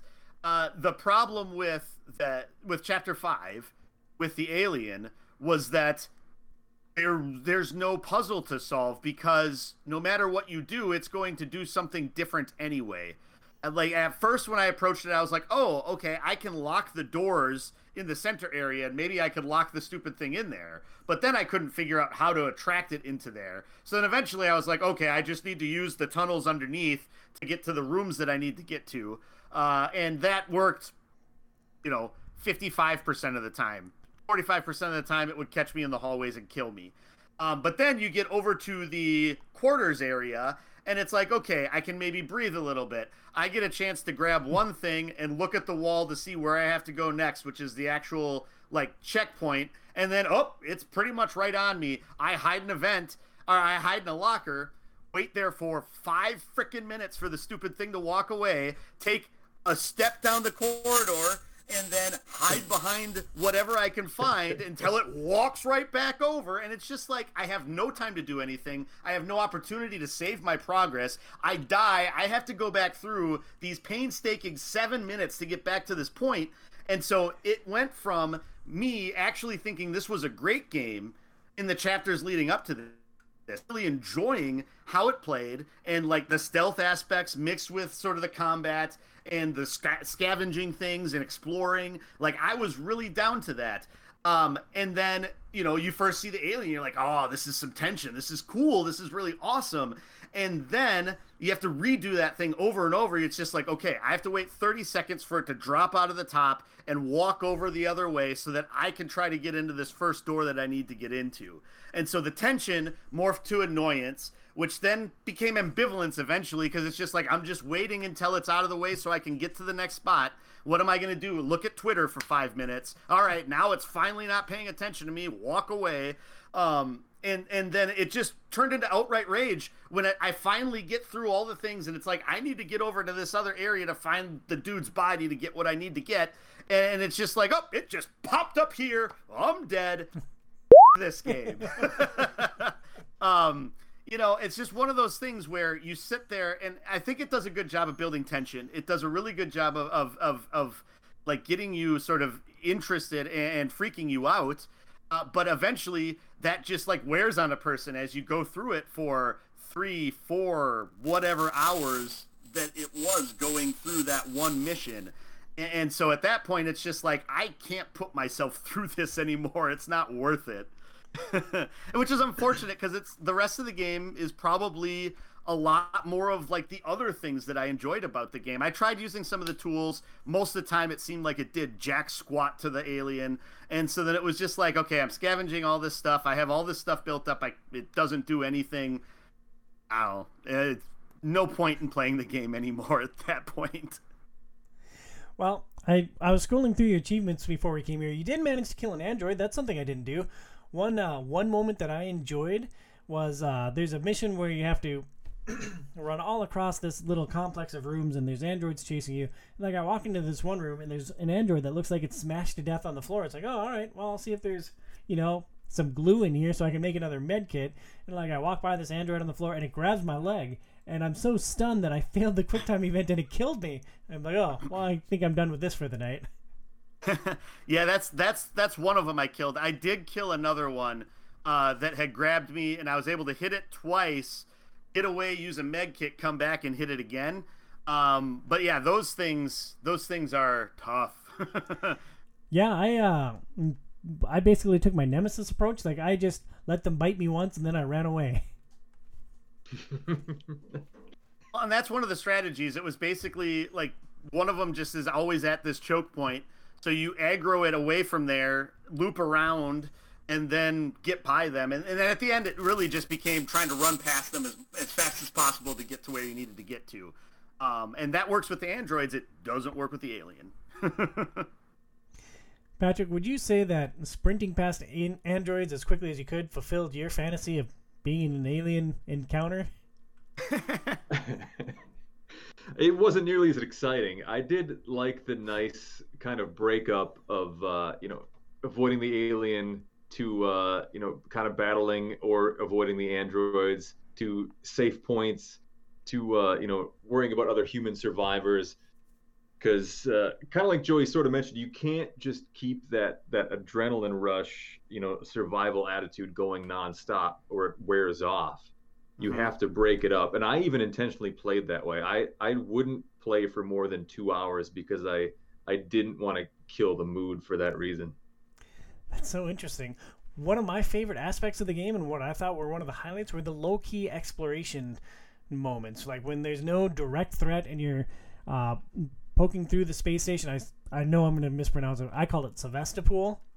But you're going through the station, you're looking at the computer files to see what went wrong, you're looking for blueprints for weapons, you're looking for all the different stuff hidden around the environment. I really like those low-key moments. I'm like, they wouldn't be nearly as good without the high-tension moments, but it was nice when you had that breather and you could just like wander around and look at stuff and try to figure out what went wrong in this desolate space station. I like those too. It was just really nice to feel safe in a way that I don't think other games that I've played have achieved. Yeah, I mean, I agree with you, Tom, on that. And it's really to the point where the game I want is one where the xenomorph isn't there and I can just do the rest of the stuff, because I think the androids and the humans were enough to deal with. But yeah, once it got to the part where it was too hard to navigate around. One thing I thought was kind of funny, the first time the alien got me was the most ridiculous situation. So it was maybe mission 4. Like, you're running from all the androids, like, you have to get through this big complex of rooms, then you go back through the room where you had the original frustrating encounter with the humans, and the alien kills them all. Like, that's great. That's what you guys get for making this so difficult to progress. And then, like, I got to the save point after that. I'm like, whoo, all right, saved, good times. I'm going to sprint back up there. Alien killed everyone, so I'm going to, like, loot all the rooms and stuff and find all the stuff that I had to miss before because I was worried about my life. So like I start sprinting. Alien was, of course, in the vents right above me. So if I just walked, I would have been fine. But no, I sprinted. And so it just like popped down and it got me. And it's like, oh, alien got me the first time. Well, so and that mission was that mission was interesting. That part was interesting because I was first freaked out when I saw people. I was like, are they going to shoot me again? And then they're like, all of a sudden they're standing there. Then they start cowering. I was like, okay, what? Am I that scary? Like, I'm just a person. I don't have my gun out. I just got my wrench out, And so then I just start walking around and I go down, like, up this loop, seeing if I can go in a door, and I couldn't unlock it yet. So work my way back down the other stairwell. And all of a sudden I see one of the other humans just get eviscerated by the alien. I'm like, jeez, where did that come from? But the first time I died was actually when you get into the tram the first time, and like the music is up and everything, and you're just kind of like, oh, okay, what's happening? And so the tram door, you're waiting for the tram door to open, and Amanda Ripley's just sort of like, come on, geez, hurry up. And so finally the door opens and you go in, and I look and I see, oh, okay, hit the button to go in. Oh, I'm going to look around and see if there's anything to scavenge here. Turn around. It just runs at me and kills me. It's like, oh, okay, I guess there's an alien coming at me. I died there too. I did not. I guess that was another highlight of the game for me. Like, oftentimes when you're hitting that button for the tram, like something's chasing you and there's real tension to get to the next area, to get away from the threat. So like every time you're running for a tram in that game, like I sprint in there, I hit the button right away. Like so I never died in that case, but it's super interesting to me that you could, and that like I, my fear instinct of just pounding on that button as many times as I could, as quickly as I could, paid off. I like those two, and the save points are kind of similar. I like that it lets you kind of swivel your head side to side for the 5 seconds while you're waiting for it to save. And I got nabbed a couple of times doing that. You know, I saw it coming while I had my key card in the save point. It's like, oh, jeez. I never had that experience. Maybe that was a little bit later in the game than Mission 5, where the game glitched out and ruined itself for all time. You guys didn't get, like, the flamethrower? No, when I texted, when do you get the flamethrower, I was actually joking. I had no idea that it was in the game. It is. Burnsy, you like the crafting. Patrick, you beat the game. Like, what are some of the most enjoyable weapons in this experience, or most enjoyable tools? I'm mixed on the flamethrower. It again, almost takes the fear away. You can give the alien a good spray with flame, and it doesn't kill it, but it will then turn around and usually run and hide back up into a vent. And it kind of changes your entire attitude. You're just like, okay, I can give him a spray of this. He's going to flee for 20 seconds, and I'll just sprint as fast as possible to the next objective. And it's good for completing things. Maybe you guys would have liked that aspect of it, but I did not enjoy at all that it really eliminated the fear of the game as long as you had flamethrower fuel. But I mean, in Aliens, like, that's how you took care of them. I mean, like, Ripley killed how many aliens with the flamethrower? It is. I mean, it's realistic. And they mention it many times in Alien lore that it's about the only thing that the alien is afraid of. But I really enjoyed the fear atmosphere, and any time that was gone, I think I liked the game less. So I think I just had an epiphany. Is my favorite comic book character, Venom, just a ripoff of Aliens? Like, he's an entity from outer space. Only vulnerability is fire. Like, is that just a happy coincidence, or is it derivative? Patrick, you're the alien expert. I'm looking at you. He's unique enough. He's a symbiote. You know, he talks to you, right? Or sort of communicates with you. Yeah, he talks to the host. He doesn't talk to me, but, you know.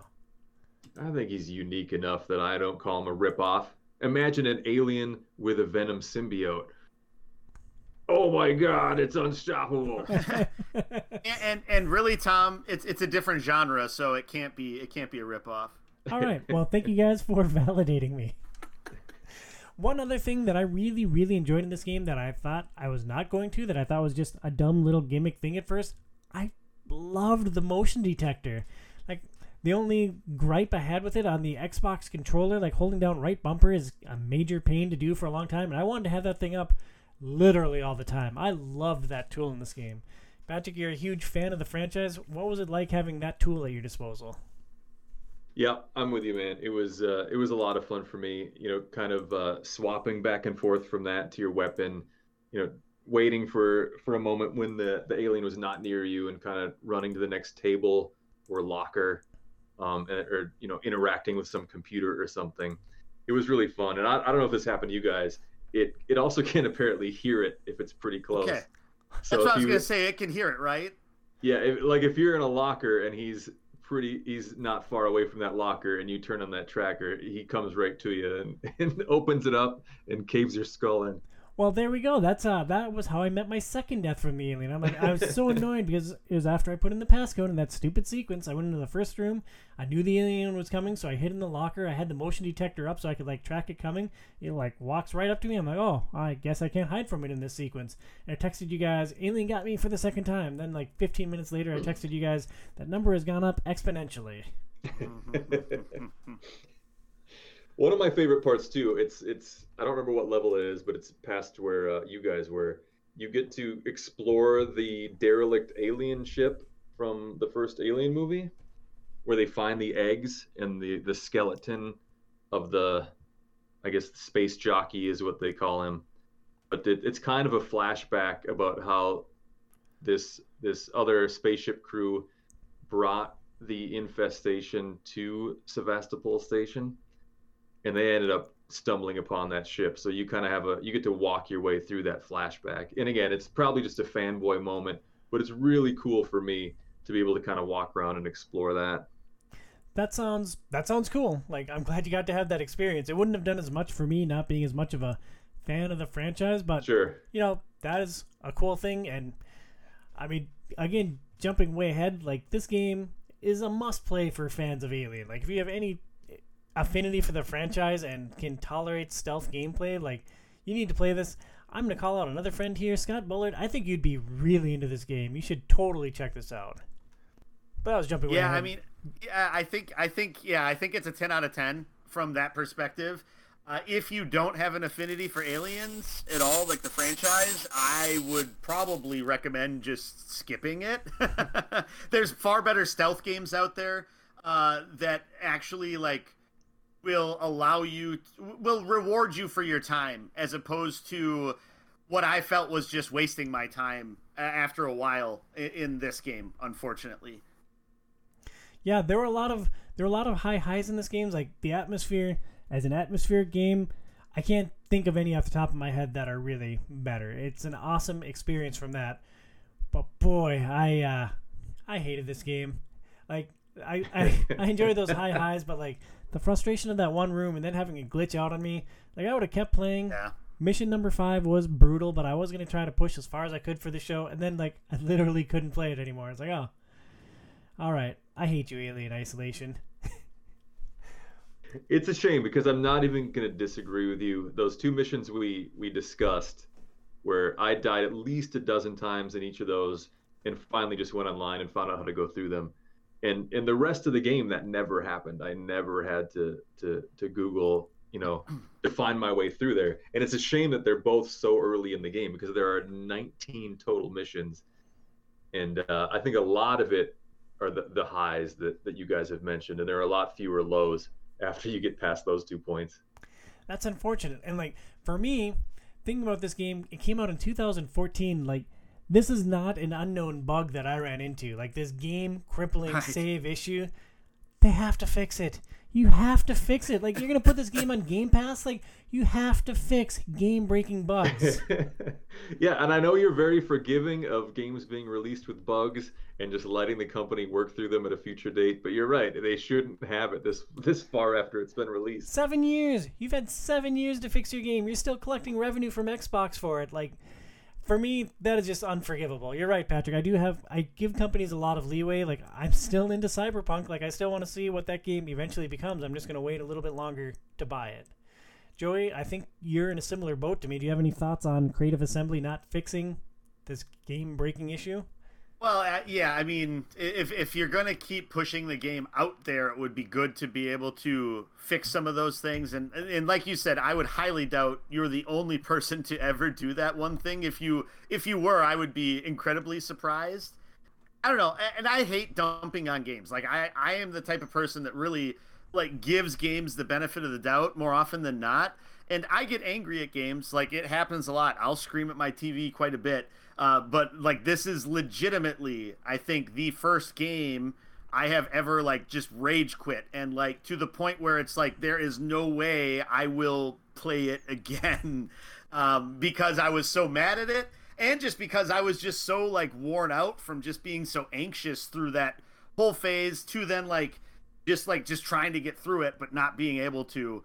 Yeah, it doesn't happen. Like, it hasn't happened ever before to this point. And I've made it through such trash as The Quiet Man, for crying out loud. So, but that was only a 3-hour experience. You spent 3 hours on one mission.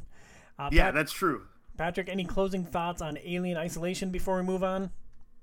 Well, like you said, based on the time, I came up with another quick top 5 list. These are my top 5 ways to play Alien Isolation correctly. Yes.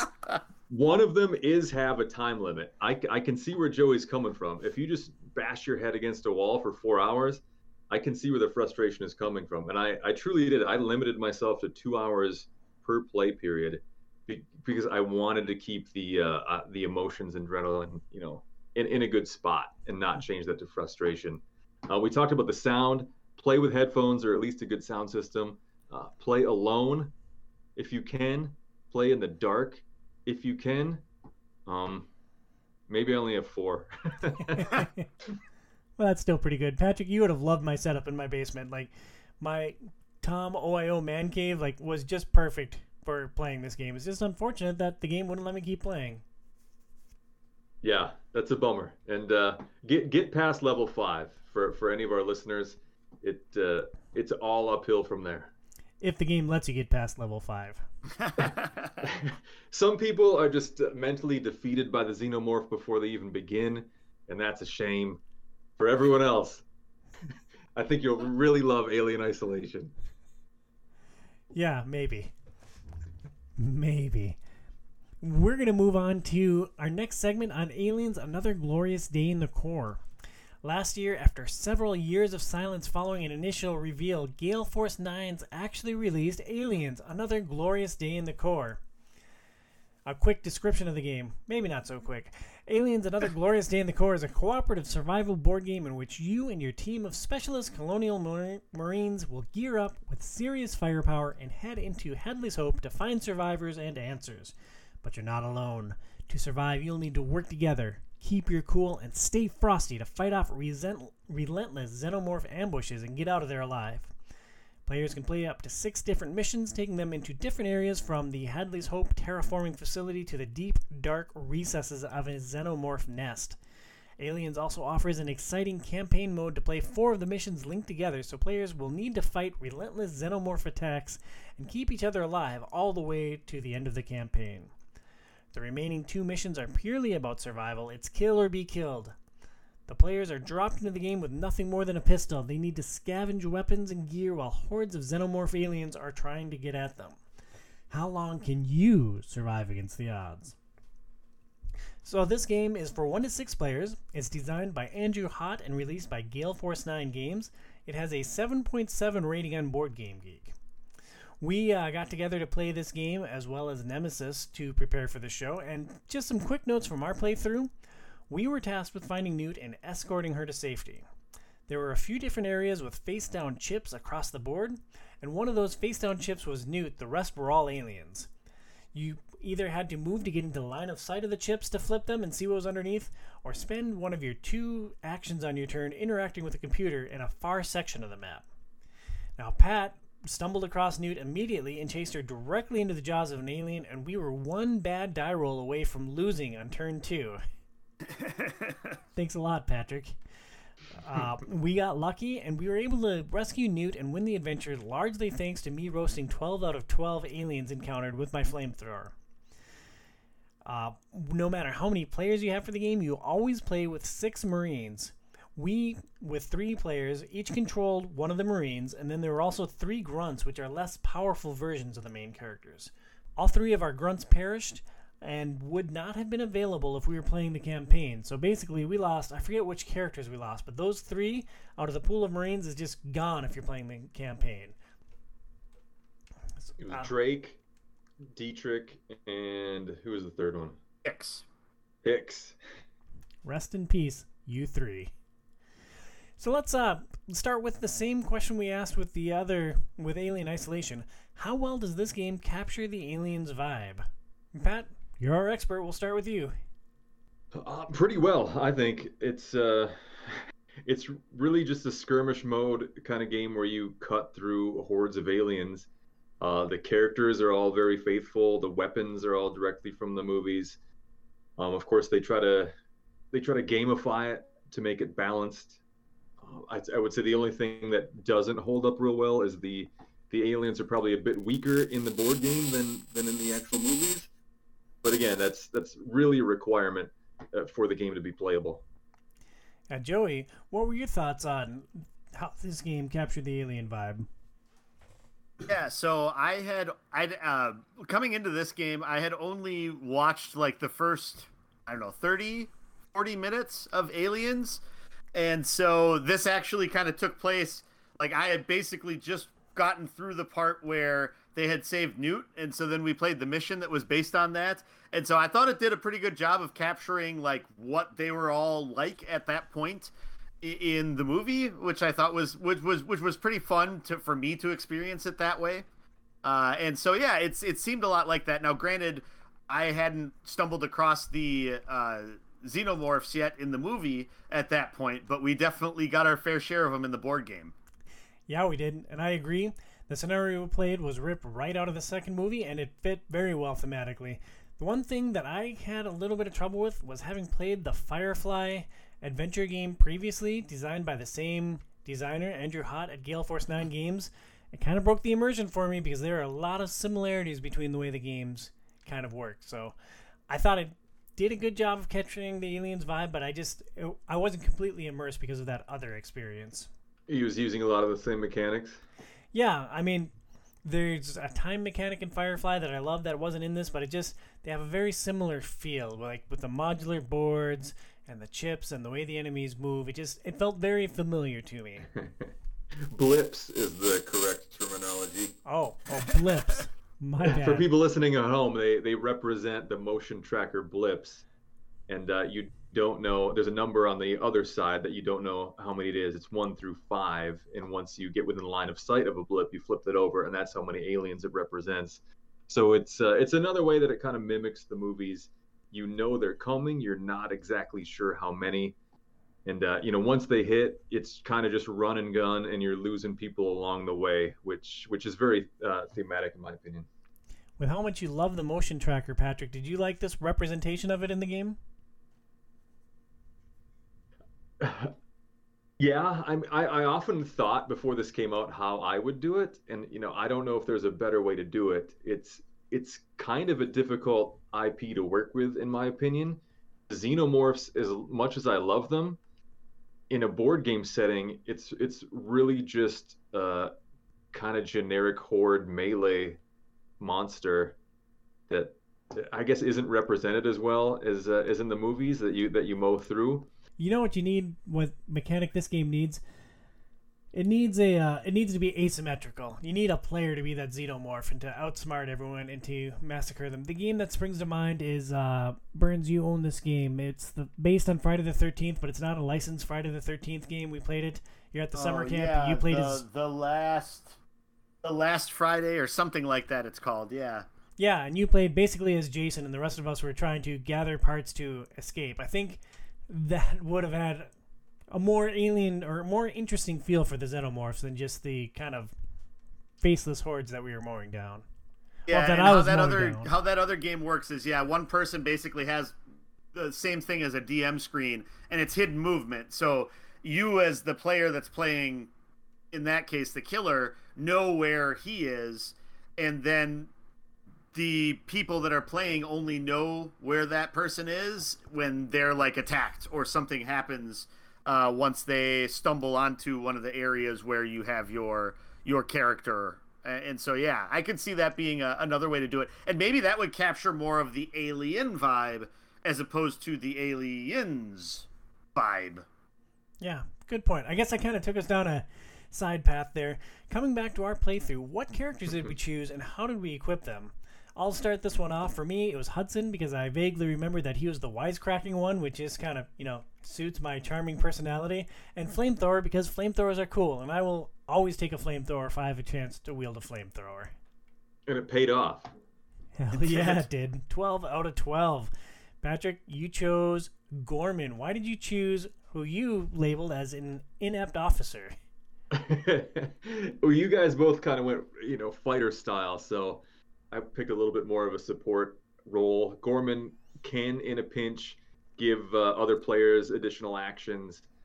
And instead of body armor, I took, I forget the name of the equipment card, but it lets wounded characters stand back up, so they're dragged off of the alien hive, which it came in real handy once, and it was mostly just for balance.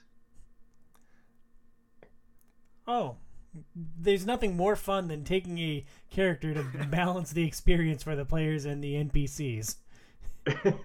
Nice work, Patrick. I don't remember if I made an attack with Gorman the entire game.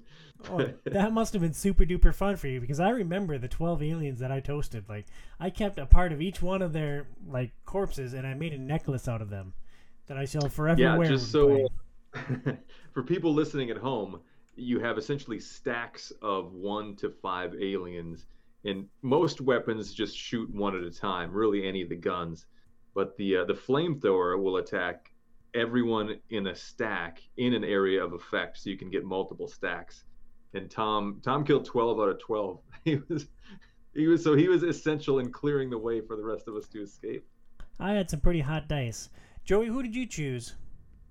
Yeah, I chose Apone, mostly because I liked the sergeant from the little I saw of him in the movie at that point. Granted, he died about 10 minutes into me starting to watch the rest of it, and so maybe he wasn't as important to the movie as I was hoping he was going to be, but I also like the fact that the command mechanic in the game was interesting, so I figured having him with the higher command value would be beneficial. Yeah, I didn't think about the command value at all. I just like picked a name and said flamethrower, please. Yeah, it works. That's different approaches to how people play games, Some people, just flamethrower, yes. Yeah, flamethrower, rocket launcher, pretty much anything that goes boom or causes as much, mayhem as possible. Very Tom-friendly. I think I can speak for all of us and say we all enjoyed this game. Let's talk about some of the highlights of the game. For me, toasting every alien I saw with a flamethrower. Oh, man, I had a big ego after that game. That was freaking awesome. Patrick, what were some of the things that stood out for you? I like the 6 players, or you have 6 Marines every mission, no matter how many players you have. I really like that because it allows characters to die, which to me is kind of essential for an Aliens game, but there's no player elimination. So we lost half of our 6, but we're still technically victorious, which I think is just fitting for the theme. If you die, one of your characters dies, then you just switch to a grunt, which didn't happen in our game, but that lets you keep playing as well. And I like the you mentioned it in the campaign. Just to go on that further, if you lose 3 Marines in the campaign, the next mission they're just gone, and or if they get carried off to the egg chamber, you can launch a side mission to rescue them before they're impregnated. So, how you play each mission really carries on to the next one, and you can lose your entire squad if you're not good enough. And you played the campaign independent of us with our friend Jake, who is also a huge Alien fan. What were your guys' overall impressions of the campaign mode of this game? Playing one scenario, very fun. Does it work across multiple missions? What are your thoughts?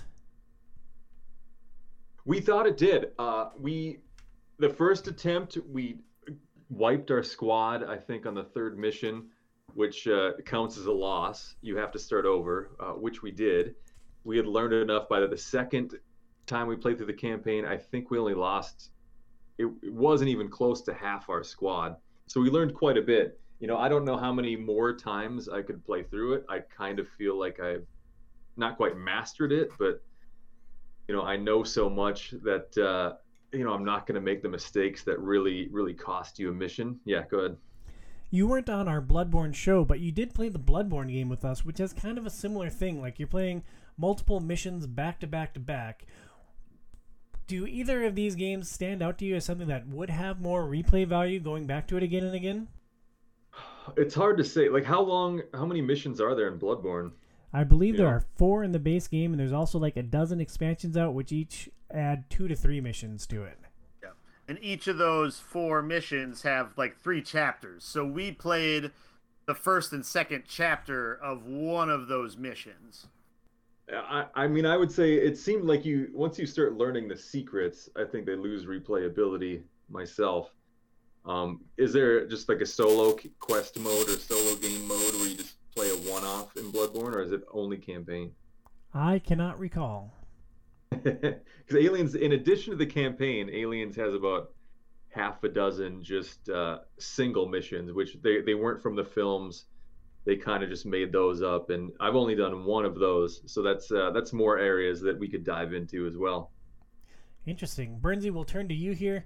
Any interest in playing the campaign mode, or are you just a one and done on a one-off mission? I would definitely be interested in playing the campaign mode. I think that would be cool to see how the group kind of develops as you go through a campaign, and so you really lean on maybe one character, that character's dead, and so now somebody else has to be the hero, right? And so I think that could be interesting to sort of see how that, you know, narrative through our campaign would play out. And I'd also be intrigued to see how some of the non-Marines actually play. I mean, we played as 5 Marines and then Gorman, who's still a lieutenant. We didn't really play with like Bishop or Ripley or Burke. I mean, it would have been interesting to see what some of them would have brought to the table that's different from the more like Marine types of characters. And there are a few things that get added into the campaign that you guys didn't experience. There are they call them experience cards. They're kind of just more character abilities like you guys had on your base characters, but you can also kind of alter your guys or customize them based on what you think your squad needs at the time. So if you find you're burning through the endurance deck, which is an important mechanic in the game, you know, attacking uses endurance, and if you ever run out of the whole deck, you lose, and you have to kind of rest to recycle those. So you can, if you find that's constantly a problem, you can pick experience cards that help mitigate that. You can give ones that help you move faster. So you can really kind of customize what you want your Marine to do. That sounds like a very cool mechanic. Did it play as well as it sounds? Yeah, it did. I would say the only downside is it almost got to be too many in the campaign mode. You get one after each mission, and by the end, I think you have 7 abilities, which, you know, we were constantly like, oh man, I forgot this one. Yeah. Yeah, that's a challenge. Burns, what stood out in this game to you? I mean, I think I really liked the whole, because we each had our 3 turns, and you kind of, like, we got to choose who went when, right? Like, or how did the initiative work again? I'm trying to remember. Yeah, it was the command mechanic. Whoever had the highest command picked which actual player started the turn. Gotcha. Yeah, and so I think that was interesting. And then, like, who was going to have the grunts do whatever they needed to do when also. And so I think that led to some interesting parts of the game and like creating interesting stories. So like Dietrich, a character that really does jack squat in the movie, ended up killing like 7 xenomorphs with a flamethrower at like a key point in the game, and then like gets knocked down and dies the next second. But it was funny how she went down in a blaze of glory. I'd like to interject that burning 7 xenomorphs is good. Burning 12 out of 12 is better. Fair enough. I mean, she was a grunt, so I mean, of course, it's not going to have the same output as a real hero. Yeah, it was game over for those aliens, man. Another thing that stood out to me, there's a mechanic in this game after the 3rd turn in the 1st scenario, and maybe it's different for the other missions, but after the 3rd turn in the 1st scenario, you are flipping, what are they called? Alien cards? Motion tracker cards. Motion tracker cards, which represents more aliens entering into the fray. And you draw one for each player character. So we were drawing 3, which draws 5 additional xenomorphs onto the game, or onto the board. And I thought that was an interesting way, and those aliens were just relentless. Like, I cannot imagine playing with 6 players. That would be, that'd be a nightmare. Yeah, I think we had a pretty nice balance where it kept it kind of difficult, but not impossible.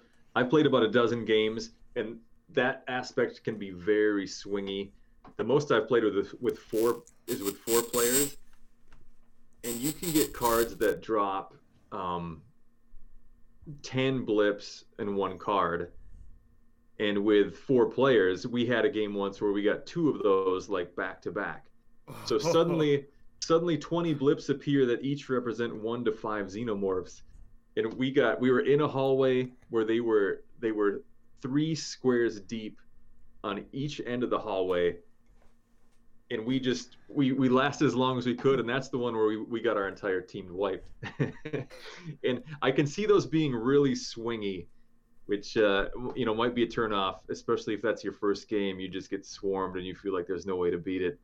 But I also like what you said. It's nice when you have the right balance of xenomorphs coming at you, where it's just the right difficulty. Yes. I've got a couple flaws. I would say overall it's a good game, not great. One of the things I did not like, which we kind of mentioned, was the event cards are also somewhat random. Many of them have 3 different symbols with 3 different effects. And when you play the card, you just flip a random card in the endurance deck, and that tells you which effect happens, which is really impossible to plan for. Yeah, that randomness is really hard. Like, I had an event card that you said was pretty good. It's not their finest hour, but I don't know. You thought it was a pretty good card, and it's like, all right, I picked a good time to use it. I play my event card. We flip it over. Oh, well, that doesn't help us at all. Nuts. Worthless. Yeah, I don't know why they went with that. It seems really odd, because there'll be completely different effects. Like, I think it was Squad of Ultimate Bad. Yeah, that was it. Yeah, I think the effect we wanted was increased the aim of every Marine, which just makes it easier to hit xenomorphs. And I don't remember what we got instead, but you had been saving it for a few turns for a situation just like that, and the randomness made it worthless. Yeah, randomness is hard. Like, randomness does not make good game design. That's something my friend Scott is fond of saying, and that's a challenge with board games. Like, with video games, you can program things to be a little bit more balanced, a little more consistent. It's I don't know, Joey, do you have any thoughts on it? I mean, it's the dice are always can always be very punishing, right? And so that's one of the things I found in our next game, Nemesis, for sure.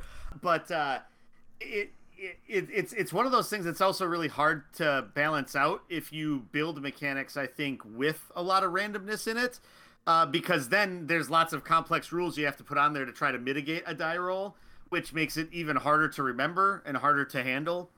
One of the things I would have liked to have seen more of, and maybe it unlocks with different missions, but I would have liked to have seen a wider variety of weapons and abilities in the game. Like, especially the weapons, we had like the 3 or 4 of the to choose between, and not a whole lot of variation between them, and I think it would have been nice to have seen just other weird things that we could have pulled out in there. I disagree. I think we should have all just had flamethrowers. Just burn them all, dude. The game half covers that. The experience cards certainly let you get new abilities. The weapons pretty much stay the same. They're pretty faithful to your standard weapons from the movie, which is it is pretty limiting. You can get the APC, the armored car, in future missions. You can take the power loader up against the Queen in future missions. Nice. But otherwise, it's just a flamethrower, and, machine gun, pistol, and that's it. One of the things I thought was kind of annoying in the game was that Newt was less afraid of the aliens than she was of the Marines. Maybe if we had been thinking, we would have brought Ripley along with us, but, like, I don't know, like, Pat found her. He's like, hey, come with me so I can save your life. And she's just like, nope, I'm going to run down this dark, scary corridor.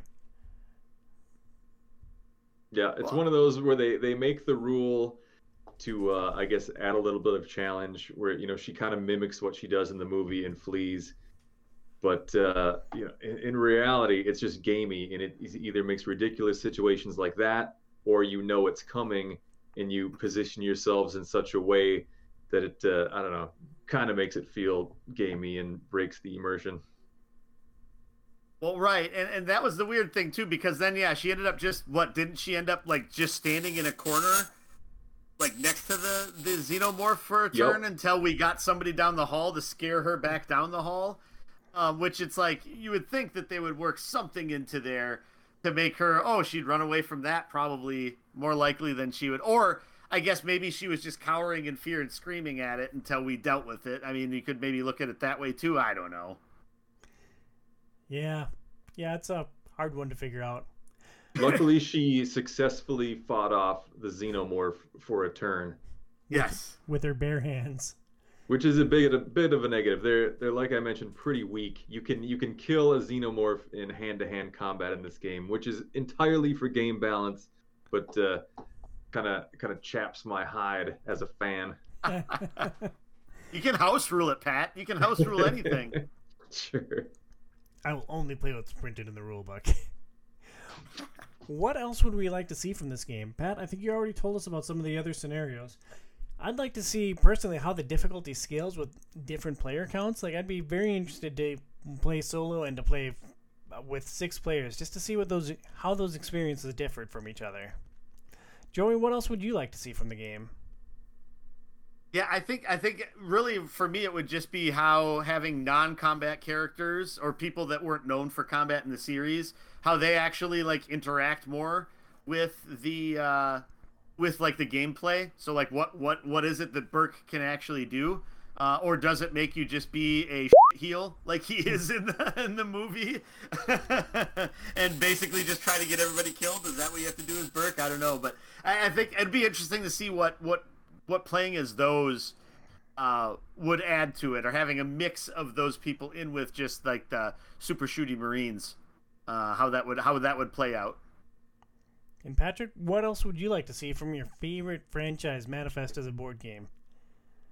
I don't think they can go a lot of places. You can't apply this kind of, Marine slugfest where you're just slaughtering aliens to any of the other movies at all. The only thing I would maybe like to see is kind of a what-if scenario of the colonists and maybe the initial alien outbreak on the space colony.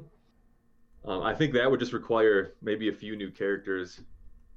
I think that'd be kind of cool where the aliens just start infect a few people, maybe start as eggs, keep spreading and keep coming, and you just have to see if you can survive as long as possible, something like that. Sure. Well, moving on to our overall thoughts and takeaways, I personally would be very interested in attempting the campaign. And I'm also curious, like, playing it once was fun. Replaying the scenarios, how much enjoyment would I get from playing it again? Patrick, you alluded to it, maybe not being the best experience to repeat. Yeah, personally, I think it's great for a couple of playthroughs through the campaign. Once is kind of a learning one. You're probably going to die. It is a hard game. Like I mentioned, we lost 3 of our Marines. By the second time through, I felt like I was very good at the game and wasn't going to lose. But, I would also like to play with new groups. So if we want to get a 6-player game with our core group, I think that'd be a lot of fun as well. It would be hectic. Yeah. From my perspective, I was worried that it was just going to be like a cash grab licensed game, just because, I don't know, I'm jaded from how a lot of those video games that are movie themed kind of operate. But I was actually surprised with just how well the game worked and how much fun I had playing it. I would definitely be interested in playing the campaign too, just to see how things evolve. And take a look at that. I think the thing that's really good about the game, though, is that it also is pretty accessible, I think. The rules aren't super complicated. Yes. If anybody's played, just has a general idea of how board games work, they'd be able to play it. And it's fully cooperative, so you're able to get help from other people. I'm not sure what to do, what would be the best thing to do, or like what we were doing, trying to come up with a strategy. Okay, what's going to be the best thing for me to do? Who should go first? How are we going to, who's going to manage the grunts? What are they going to do? I think it's really good with playing with people that maybe haven't played a lot of board games to ease them into how board games would work. And since it's attached to an IP that maybe they would recognize, like Alien, they would be more interested or more receptive to playing that than something like Gloomhaven, which is its own IP, its own sort of universe. And that could be a way for them to get into these dungeon crawly types of games. yeah, I guess my counterpoint would be, if somebody is a fan of the Alien franchise and they haven't started playing board games yet, like, are they really going to join us? Or has that ship sailed? I mean, there's people out there. I mean, there's lots of people out there that maybe haven't played a lot of board games that, you know, like Alien. Yeah. Yeah, maybe. Maybe. This is the show where Tom just dismisses all of his friends. Moving on to our final segment. We are going to break down Nemesis. In 2018, Awakened Realms released Nemesis, a loving ode to the Alien franchise. Nemesis is a semi-cooperative game in which you and your crewmates must survive on a ship infested with hostile organisms. Not called aliens, I think they're called intruders. To win the game, you have to complete one of two objectives that are dealt to you at the start of the game, and then get back to Earth or another destination in one piece. You will find many obstacles on your way. There are swarms of intruders. There's the poor physical condition of the ship. Your fellow players have separate agendas, and sometimes you just deal with cruel fate. The gameplay of Nemesis is designed to be full of climactic moments, which, hopefully, you will find rewarding even when your best-laid plans are ruined and your character meets a terrible fate. The game board is made up of a series of locations that are start out face down on the board. When you waken in a room, you flip the tile to see what the room is and what obstacle it provides. Whether it's a locked door, whether the room is on fire, or if there's an intruder inside the room. Then you roll to see how much noise you made. Each corridor leading out of a room, and sometimes vents in each room, have numbers, and whatever number you roll gets a noise token. If you need to place a noise token and there is already one there, you are drawing an invader from the bag. There are 3 different colors for the rooms. Each color has a corresponding item deck. You can find weapons, items, and healing materials throughout the ship. The game accommodates 1 to 5 players. It was designed by Adam Kwapinski. It has an 8.4 rating on Board Game Geek. It is rated the 23rd best board game on Board Game Geek. 23rd best and ranked 8th for thematic games. In our playthrough, just giving a couple of quick notes, Joey and I explored one wing of the ship together while Pat ran off in the opposite direction. At Noise Machine DeGeest. That was about efficiency. Yeah, and screaming down the hallways, literally. Yeah, he's wanking in every room. He found the room of goo.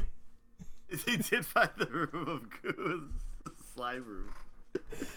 I learned that the medic could not fight intruders. That made me play a very different style than I'm usually comfortable with. We wound up exploring every location on the board. I had a chance to win on the very last turn by duct taping the escape pod together, but I drew the attention of an intruder and I got killed when the ship jumped to warp speed. So, spoiler alert, we all lost, although I had a very narrow chance to win going into the end.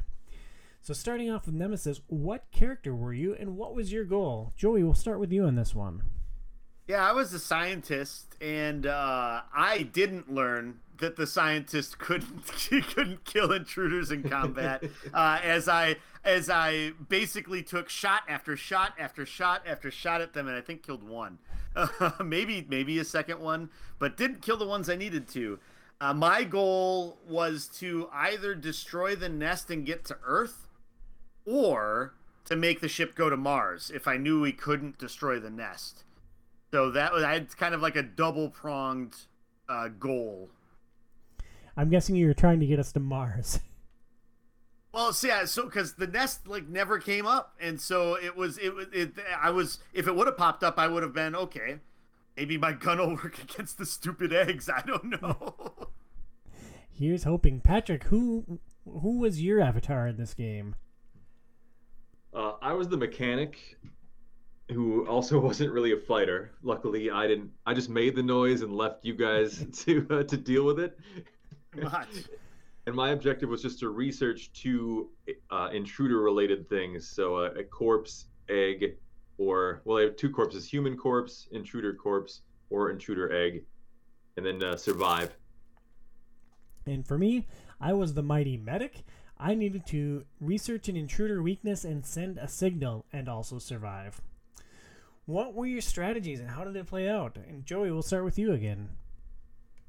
So my main strategy was to get to the generator room so that I could unlock one of my two class-specific abilities. So each class has a specific... has two abilities, and you have to satisfy an objective in order to get them. I think, at least for the scientist, one of them was to get to a room, and then the other one was to get a specific resource. Yeah, it was similar for the medic. I needed to get to the laboratory, which was one of the last rooms we found, and I also needed a specific resource, and I only got one item, I think, the entire game. Yeah, I think the resource I needed was... it was like I can't. Chemicals? It was chemicals. Yeah, I was gonna say poison, but yeah, it was chemicals, and I had no idea how to find any of those. But yeah, the generator room was one of the first rooms we found, so I was like, "Hey, great! I'm gonna just go to the generator room, get my thing, see how cool it is, and then go from there." Unfortunately, the intruders popped up in the generator room like basically first, and it took forever to try to get them away from there or try to kill them. Until I could get in there and unlock my card, which actually was a pretty good benefit for us. It was the hollow... I have the picture up here. Let me look at it here. The hollow computer. And that basically allowed me, with two of my action cards, I was able to basically use any computer on the ship, no matter where I was at. So there's like a series of rooms that have a computer in them that allow you to do the ability for that room. I basically, with two of the action cards that I have, out of the, what is it? It's 10, right? That each character has. Yeah. I would be able to, with those special abilities, be able to then proc whatever ability was in the different rooms, which could be pretty powerful in a pinch. And just a real quick note, each character gets a deck of 10 cards that you use for the entire game. There are 6 cards that are generic and every character gets them, and then there are 4 that are unique to your character. Like, I had one that allowed me to dress a serious wound. I had one that allowed me to heal a serious wound. I had one that let me draw additional cards, and I forget what my 4th unique ability was. But it gave each one of the different characters a unique bag of tricks to work with. Yeah, and the scientists, a lot of those were around, like, accessing computers. So if I was using a computer in one room, I could use the computer from a different room in order to do that ability. And so, yeah, each one was kind of going in that different area. I believe a lot of yours, Pat, were to fix rooms. Yeah, a lot of mine, efficiently. I could fix things cheaply. I was the only character who could travel through the air ducts, or the, I guess, tactical corridors, which was very nice. Because you can essentially warp almost anywhere on the map. And yet you still ran through the whole ship anyway. Thanks for creating all that noise. That didn't create any challenges for us in the end of the game at all. Not at all. Well, my quest was to research two things. So I grabbed... There's a corpse in the beginning room. I grabbed that immediately and just started looking for the lab as quickly as possible. Unfortunately, the lab turned out to be the very last room on the ship that we explored. So by then, you know, we were up against the clock. I had left noise everywhere, so most other rooms weren't safe. And then, we all died. So. Yeah, and a funny thing about that corpse, you dealt 2 objective cards at the start of the game, and I'm like, I think I'm going to do this one. I have to take the corpse and get to a specific room. And I'm like, oh, that sounds pretty manageable. Like, you start in the room with the corpse. What could possibly go wrong? I'm going second out of 3 players. Like, as long as Pat does pick up that corpse, I'm fine. And then Pat goes first and goes, yoink, I take this corpse. You know, like, so just theoretically, Patrick, are you ever going to put that down? Like, and it turns out, no, you weren't going to. No, I wasted the entire game carrying that corpse around.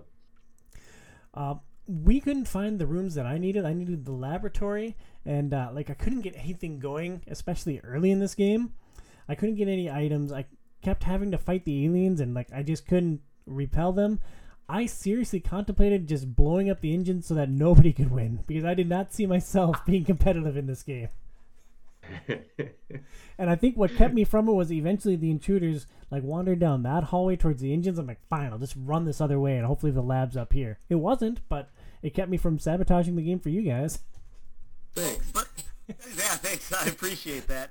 But your character definitely had the ability to have staying power. I mean, you took how many wounds that you were able to erase? At least 6. Normally, 3 serious wounds would kill you, and I think you can take 3 light wounds, and then it becomes a serious wound. Yeah. At least once I had 2 serious wounds and 2 light wounds, and so like I was down to my last leg, and fortunately, out of a 10-card deck, I had 2 that would allow me to heal, so with just a little bit of luck, I was able to keep myself upright. I think I healed Burns at least 1 serious wound, maybe more. So I did a lot of healing in this game. Like, I spent a lot of time standing in hazardous spots just because I could. Yeah, and it paid off. I mean, you were the only one that was alive at the end of the game. Yeah, well, we mentioned that none of us were combat characters. Fortunately, 3/4 of the ship was on fire. Like, we almost lost the game because of fire numerous times. And fortunately, the stupid aliens would just stand in the fire. So eventually, a couple of the aliens died in the fire. And with my non-blue corpse objective that Pat ruined for me right away, my other option was to take an alien corpse and bring it to the lab and then send the signal. And so, like, I had to find one of those corpses from the fire. Like, I literally had to stand in an inferno to grab this corpse.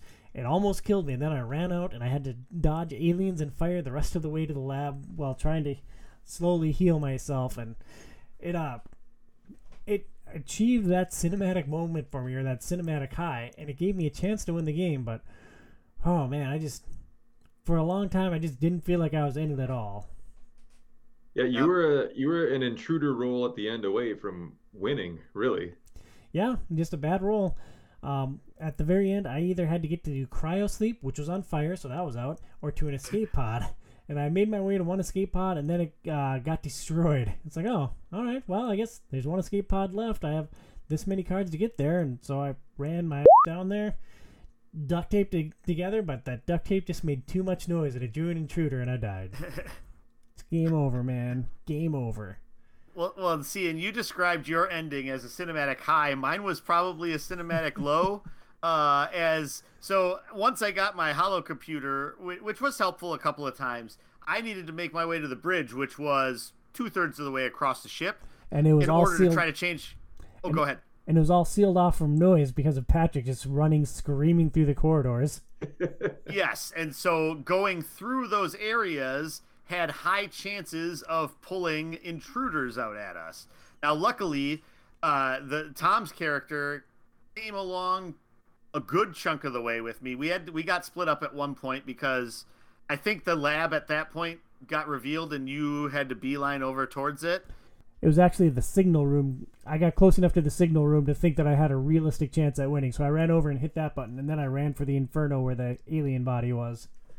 Gotcha. And so basically, I'm on one chunk of the ship all by myself, surrounded by intruders of different types. I ended up getting infected multiple times, inseminated by a little thing. So I knew that I was infected. So I got to the point where I kept trying to shoot this thing over and over and over again in the bridge. Oh, you can finish this thought, and then I want to talk about the infection cards. Gotcha, yeah. So I kept trying to shoot this alien, intruder on the bridge, and so many shots. I took, I think, 7 shots at that guy because I had, like, all of these reloads on my weapon, and yeah, I hit it once, maybe twice, but was never able to kill it, and it was just so maddening. And it was a 2/3 chance that I got hits on the die, so it's like it should not have been that bad. And so basically it got to the point where I'd taken enough wounds and I was about to be infected, and you know, the thing would explode on my chest or something like that. And so I went to the surgical room in order to try to cure myself of it, was able to successfully cure myself of infection, and then bled out on the table and died. Very anticlimactic. Patrick, can you remind us how the infection cards work? The aliens fight you, and then there's a chance that you're going to get an infected card, which goes into your deck of 10, and then you need to, like, do something, so you put it in a little scanner to see if you're actually infected by one of these aliens.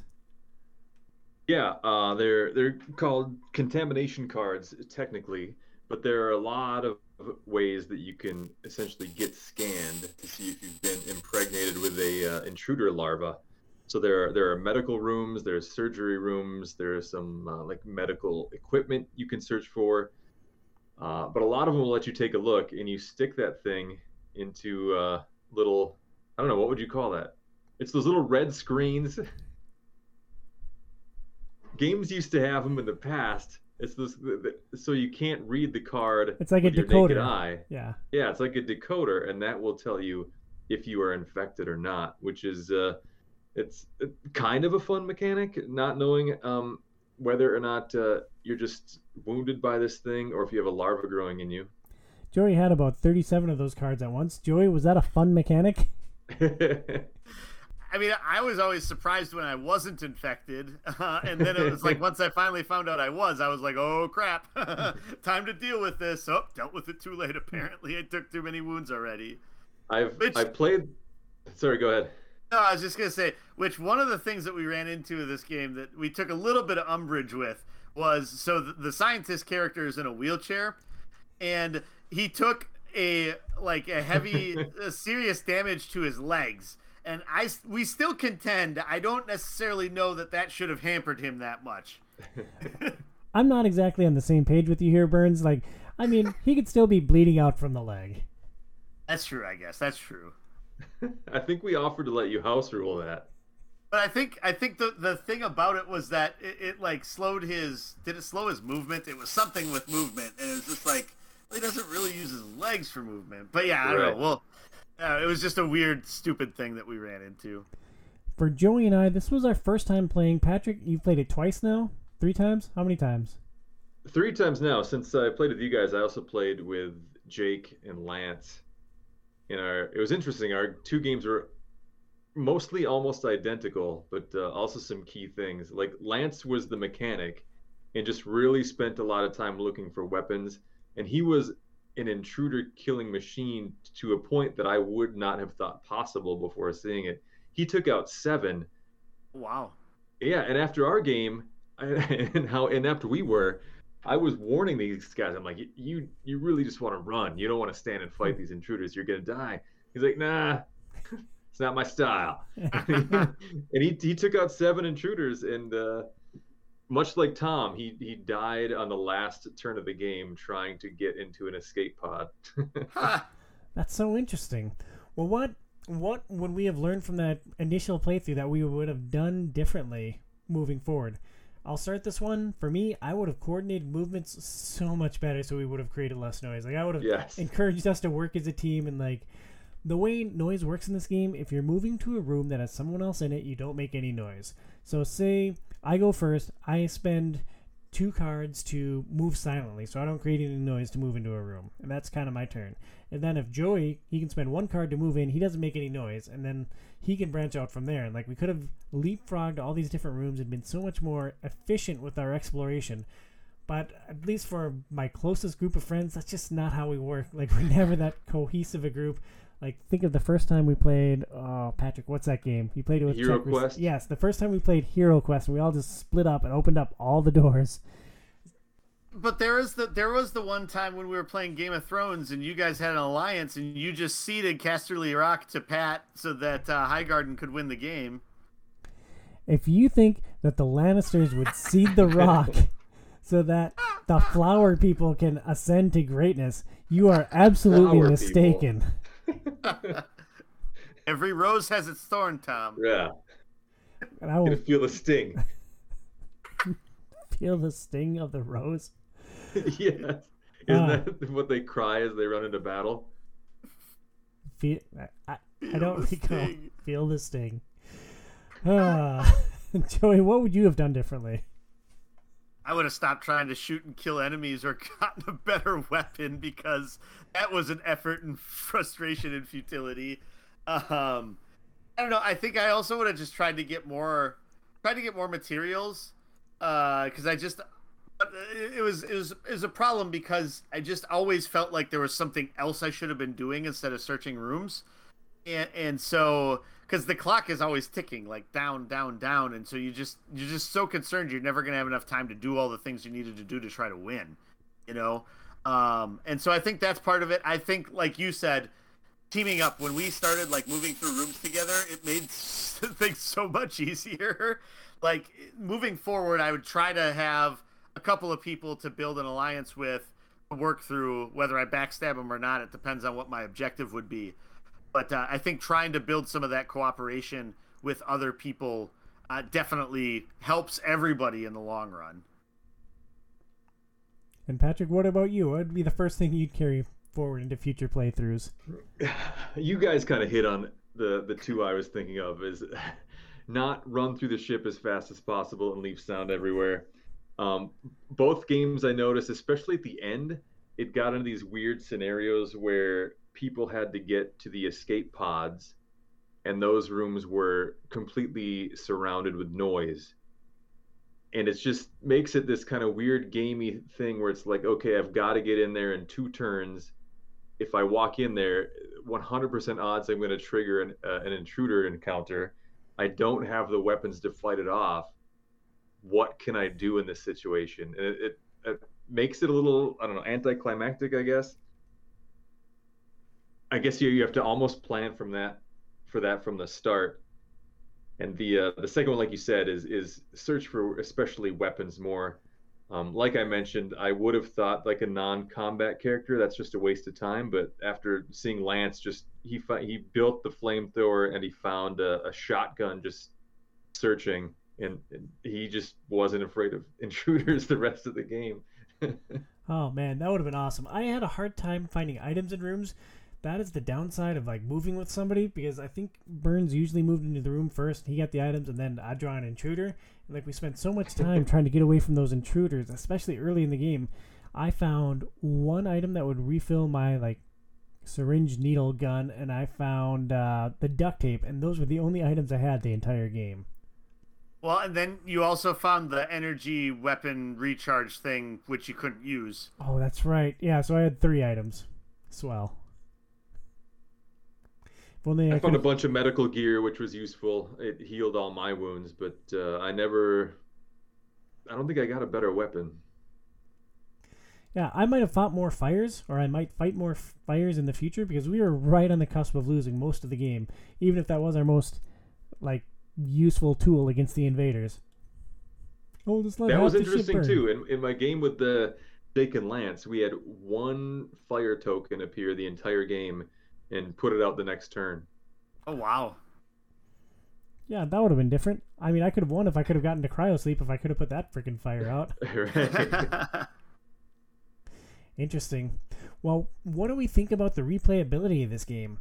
I struggle with it. I loved playing Nemesis, and I definitely want to play it again, but there is a lot of randomness in this game, and I think that would eventually irk me. Like, you can't really set up a strategy from the start because you don't know where any of the rooms are. You don't even know what all rooms are involved in the ship, which is a certain kind of cool aesthetic to it. You don't always know what's coming, but I'm very much a planner, and like I like to have an idea where I'm going, what I'm trying to do. And like, you know, if I flip over my room on the first aisle, great, but that's kind of anticlimactic. But I also don't want to find the lab on the very last turn again, or the very last tile that we flip over. I don't know how we find that happy medium. I mean, I think it adds... I mean, it definitely adds to the replayability that you just don't always know where everything is. So that is definitely a benefit. But like you said, it makes it difficult to plan. But that's where I think, like, just the cooperation aspect of it comes in. And I don't know, like, what the rule book really says about table talk, to what extent. But if you talk to the people and it's like, okay, I really need to find the lab, and somebody else is like, I need to too, it's like, okay, let's go find the lab together. And it's like, you guys head in one direction, other people head in another direction. I mean, if you have 6 players, you have 2 groups of 3, or 3 groups of 2, or 2 groups of 3, and you can basically try to like circumnavigate the ship as groups that way, you know. And then if you need to turn your back on the other people, you can find a way to do that down the line too. So I think that's part of what would help to mitigate, I guess, that. And you're maybe planning with other people, even though if you don't know necessarily where you could go. The problem is I wouldn't trust anybody. Like, I assume Patrick was trying to kill us in this game because he went full Tom mode and he was just running room to room, creating all this noise, touching all the buttons. It's like, oh, so this is what it's like playing with a Tom. Interesting. It's just looking for the lab, man. Just looking for the lab. And I also think, the expansions, from what Pat was saying about them a little bit, would add different flavors to the game too, and would help spice things up and make it a little bit different experience to play multiple times down the line. It might still have some of those same problems that you're talking about, Tom, where it's harder to plan for things. Although the one game mode I think you're talking about, Pat, where you're like the cleanup crew that comes in after the other crew went through. Mm-hmm. So that one would be one where the board's set up, you kind of know how it is laid out, so then maybe you could come up with a plan as to how best to clean stuff up after our first group failed miserably or whatever it would be. Yep. Yeah. I wouldn't say failed miserably. I'd say I died heroically on the cusp of saving humanity. Yeah, the scientists failed miserably. I think it would almost only get better with experience. It seems like there are so many ways to do things, specifically manipulate rooms from across the board or really kill other people.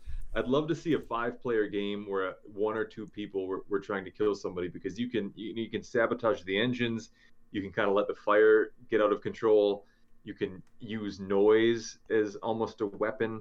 You can decompress. Can you, Pat? That's the thing. I accidentally used it as a weapon. But I think as you gain experience, you can really start to intentionally use it as a weapon as well. You know, there are rooms that let you lock doors from across the board. So just things like that, I think, would be really interesting. Yeah, well, we'll have to play it more to find out, I guess. Overall thoughts and takeaways. Patrick, we'll start with you since you own this game. A lot of stuff we said, if there's a downside, it can be punishingly random. Specifically things like flipping over tiles, that can just really kill you. That happened actually in both games. Someone needed the last tile flipped in both games, and you're just so far behind the clock at that point. Anything with dice, Burns felt that sting, missing over and over and over. The way the intruders move is random. I think that kind of botched you guys up a couple of times where you'd escape them, and then random movement, they just jump right back into the room that you guys are in, and you're trying to escape and heal, or maybe escape and find a new weapon, and nope. They just pop in there and you guys take another wound and you're infected, and now you're even in a worse position than you were the turn before that. So that part I don't like, but kind of the so many options to accomplish what you're trying to accomplish I enjoy. The asymmetric characters I really enjoy. It's clear that this was influenced by Alien, which that's going to be a big plus for me as well. So overall, I really like the game. But I can see where it's certainly possible to leave a bad taste in someone's mouth. Burnsy, what about you? Yeah, I really enjoyed it. I thought it was a lot of fun. It definitely had a lot more of those like hardcore board gamey things to it that maybe Another Day in the Core didn't have. And so that was a lot of fun. I really like games where people... Like one of the ideas that I have or thoughts that I have that I'd really like to see more people explore in game design is games where people have different objectives but still have to cooperate to some extent. So like if you trip path your own thing too much, you're probably going to cause everything to fail. So you have to somehow work together with everybody else, but in the end you still need to make sure you get your goal. So I really like that in this game, and I'd like to see how that plays out with more people, different groups, in different experiences. So I think I really like that aspect of the game and would like to explore that with some of the expansions and see what those add.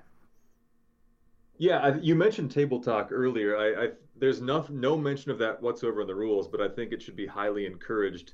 I think that would make it a lot more fun for what you just kind of mentioned is sort of teaming up. You know, you can say, hey, because most objectives need to end up back at Earth. So you can just say, hey, you know, someone needs to go to the bridge and make sure we're going to Earth. Someone needs to find the comm station. You know, two people need to stick together. You know, make sure the airlocks are open, things like that. And it you can probably play more efficiently in the early game, and I think that also really sets up some timely betrayals in the end game. That would be super interesting. I thought the game was super fun, although I am certainly lower on it than the general public. The 23rd highest rated game on Board Game Geek, like ever. I might have 20 games in my own collection that I like a little bit more than Nemesis. I would also worry about some of our like closest friends going into the deep thing. With all the randomness, I think it's impossible to plan too much into the future, so I worry about playing a full 5-player game with Casey. I'm looking specifically at you on this one. But I just worry about that deep think in a game where so much is out of your control due to the randomness. Yeah, I bet with 5 people, it's probably 5+ hour game. Is this a game that we want to spend 5+ hours with? I'd certainly love to play a 5-player game of this at least once. Yeah. Well, all right, it's on. Casey, I mean, we'll give you a chance. Yeah, if it was between like a 5-hour game of this and another 5-hour game of Arkham Horror, I would choose a 5-hour game of this. That's because you did not have the skills and the tools to slay the Yeti, my friend. Whatever, Turkish Trish. Yeah, you guys gave me crap for hours about it, but I was the one who had it when it counted at the end. We would not have won that game without me. Come at me, bro. I have no retort. All your turns spent at the university paid off. That's right, they did. Never doubt Tom and Turkish Trish. It's the power of the T's. Alliteration for the win, baby. Ah, well, good show, guys. Anything else you want to talk about with Alien before we sign off? You want me to go? I was just going to say, it's been fun to experience all these different aspects and takes on this series. And it's interesting to see what different people's perspectives on it have done to the series as you go through like these two different board game adaptations of it, the video game adaptation of it, and the couple of different movies that I watched and how kind of different those are too. I just, it's been really fun exploring it in this way. And like I said, I'm definitely interested in watching the rest of the movies just to sort of see where everything's kind of going or how things have developed and where they might go into the future. Yeah, I think Aliens is neat. Patrick. Man, what to add to that? I would just, you know, the movies we covered, everyone could and should probably watch them. It's not a huge time sink to watch a couple of movies. Alien Isolation, just know what you're into, man. If you're an Alien fan, it's well worth it. If you like stealth games, it's probably worth it. You know, if neither of those two are your bread and butter, then you can probably find a better video game to play. Yeah, aliens are neat. Well, next month we are moving on from aliens to a high fantasy setting. We're doing a show on Dragon's Dogma. We are going to play the 2012 video game and then watch the recent anime and break down both. Thank you so much for listening to Outside is Overrated. Please review us on your favorite podcast platform and consider supporting our show on Patreon at patreon.com/OIO. For Joey at Hobby Box Burns and Patrick at Rogue_Hippo, I'm Tom Sedlachic at Tom Sedlachic OIO. We'll talk to you next month. Stay inside, kids.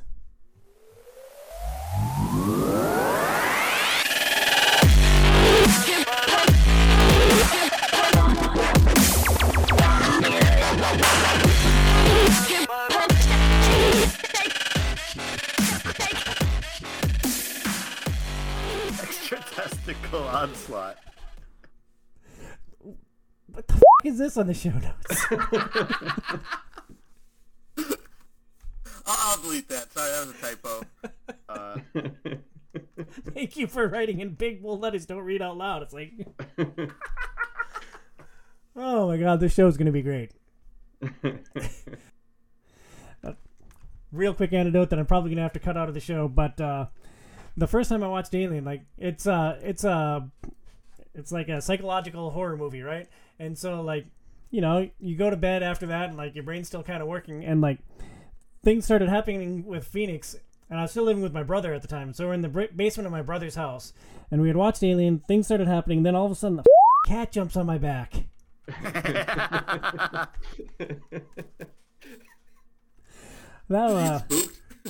I screamed. It's lucky that I didn't jump through the roof.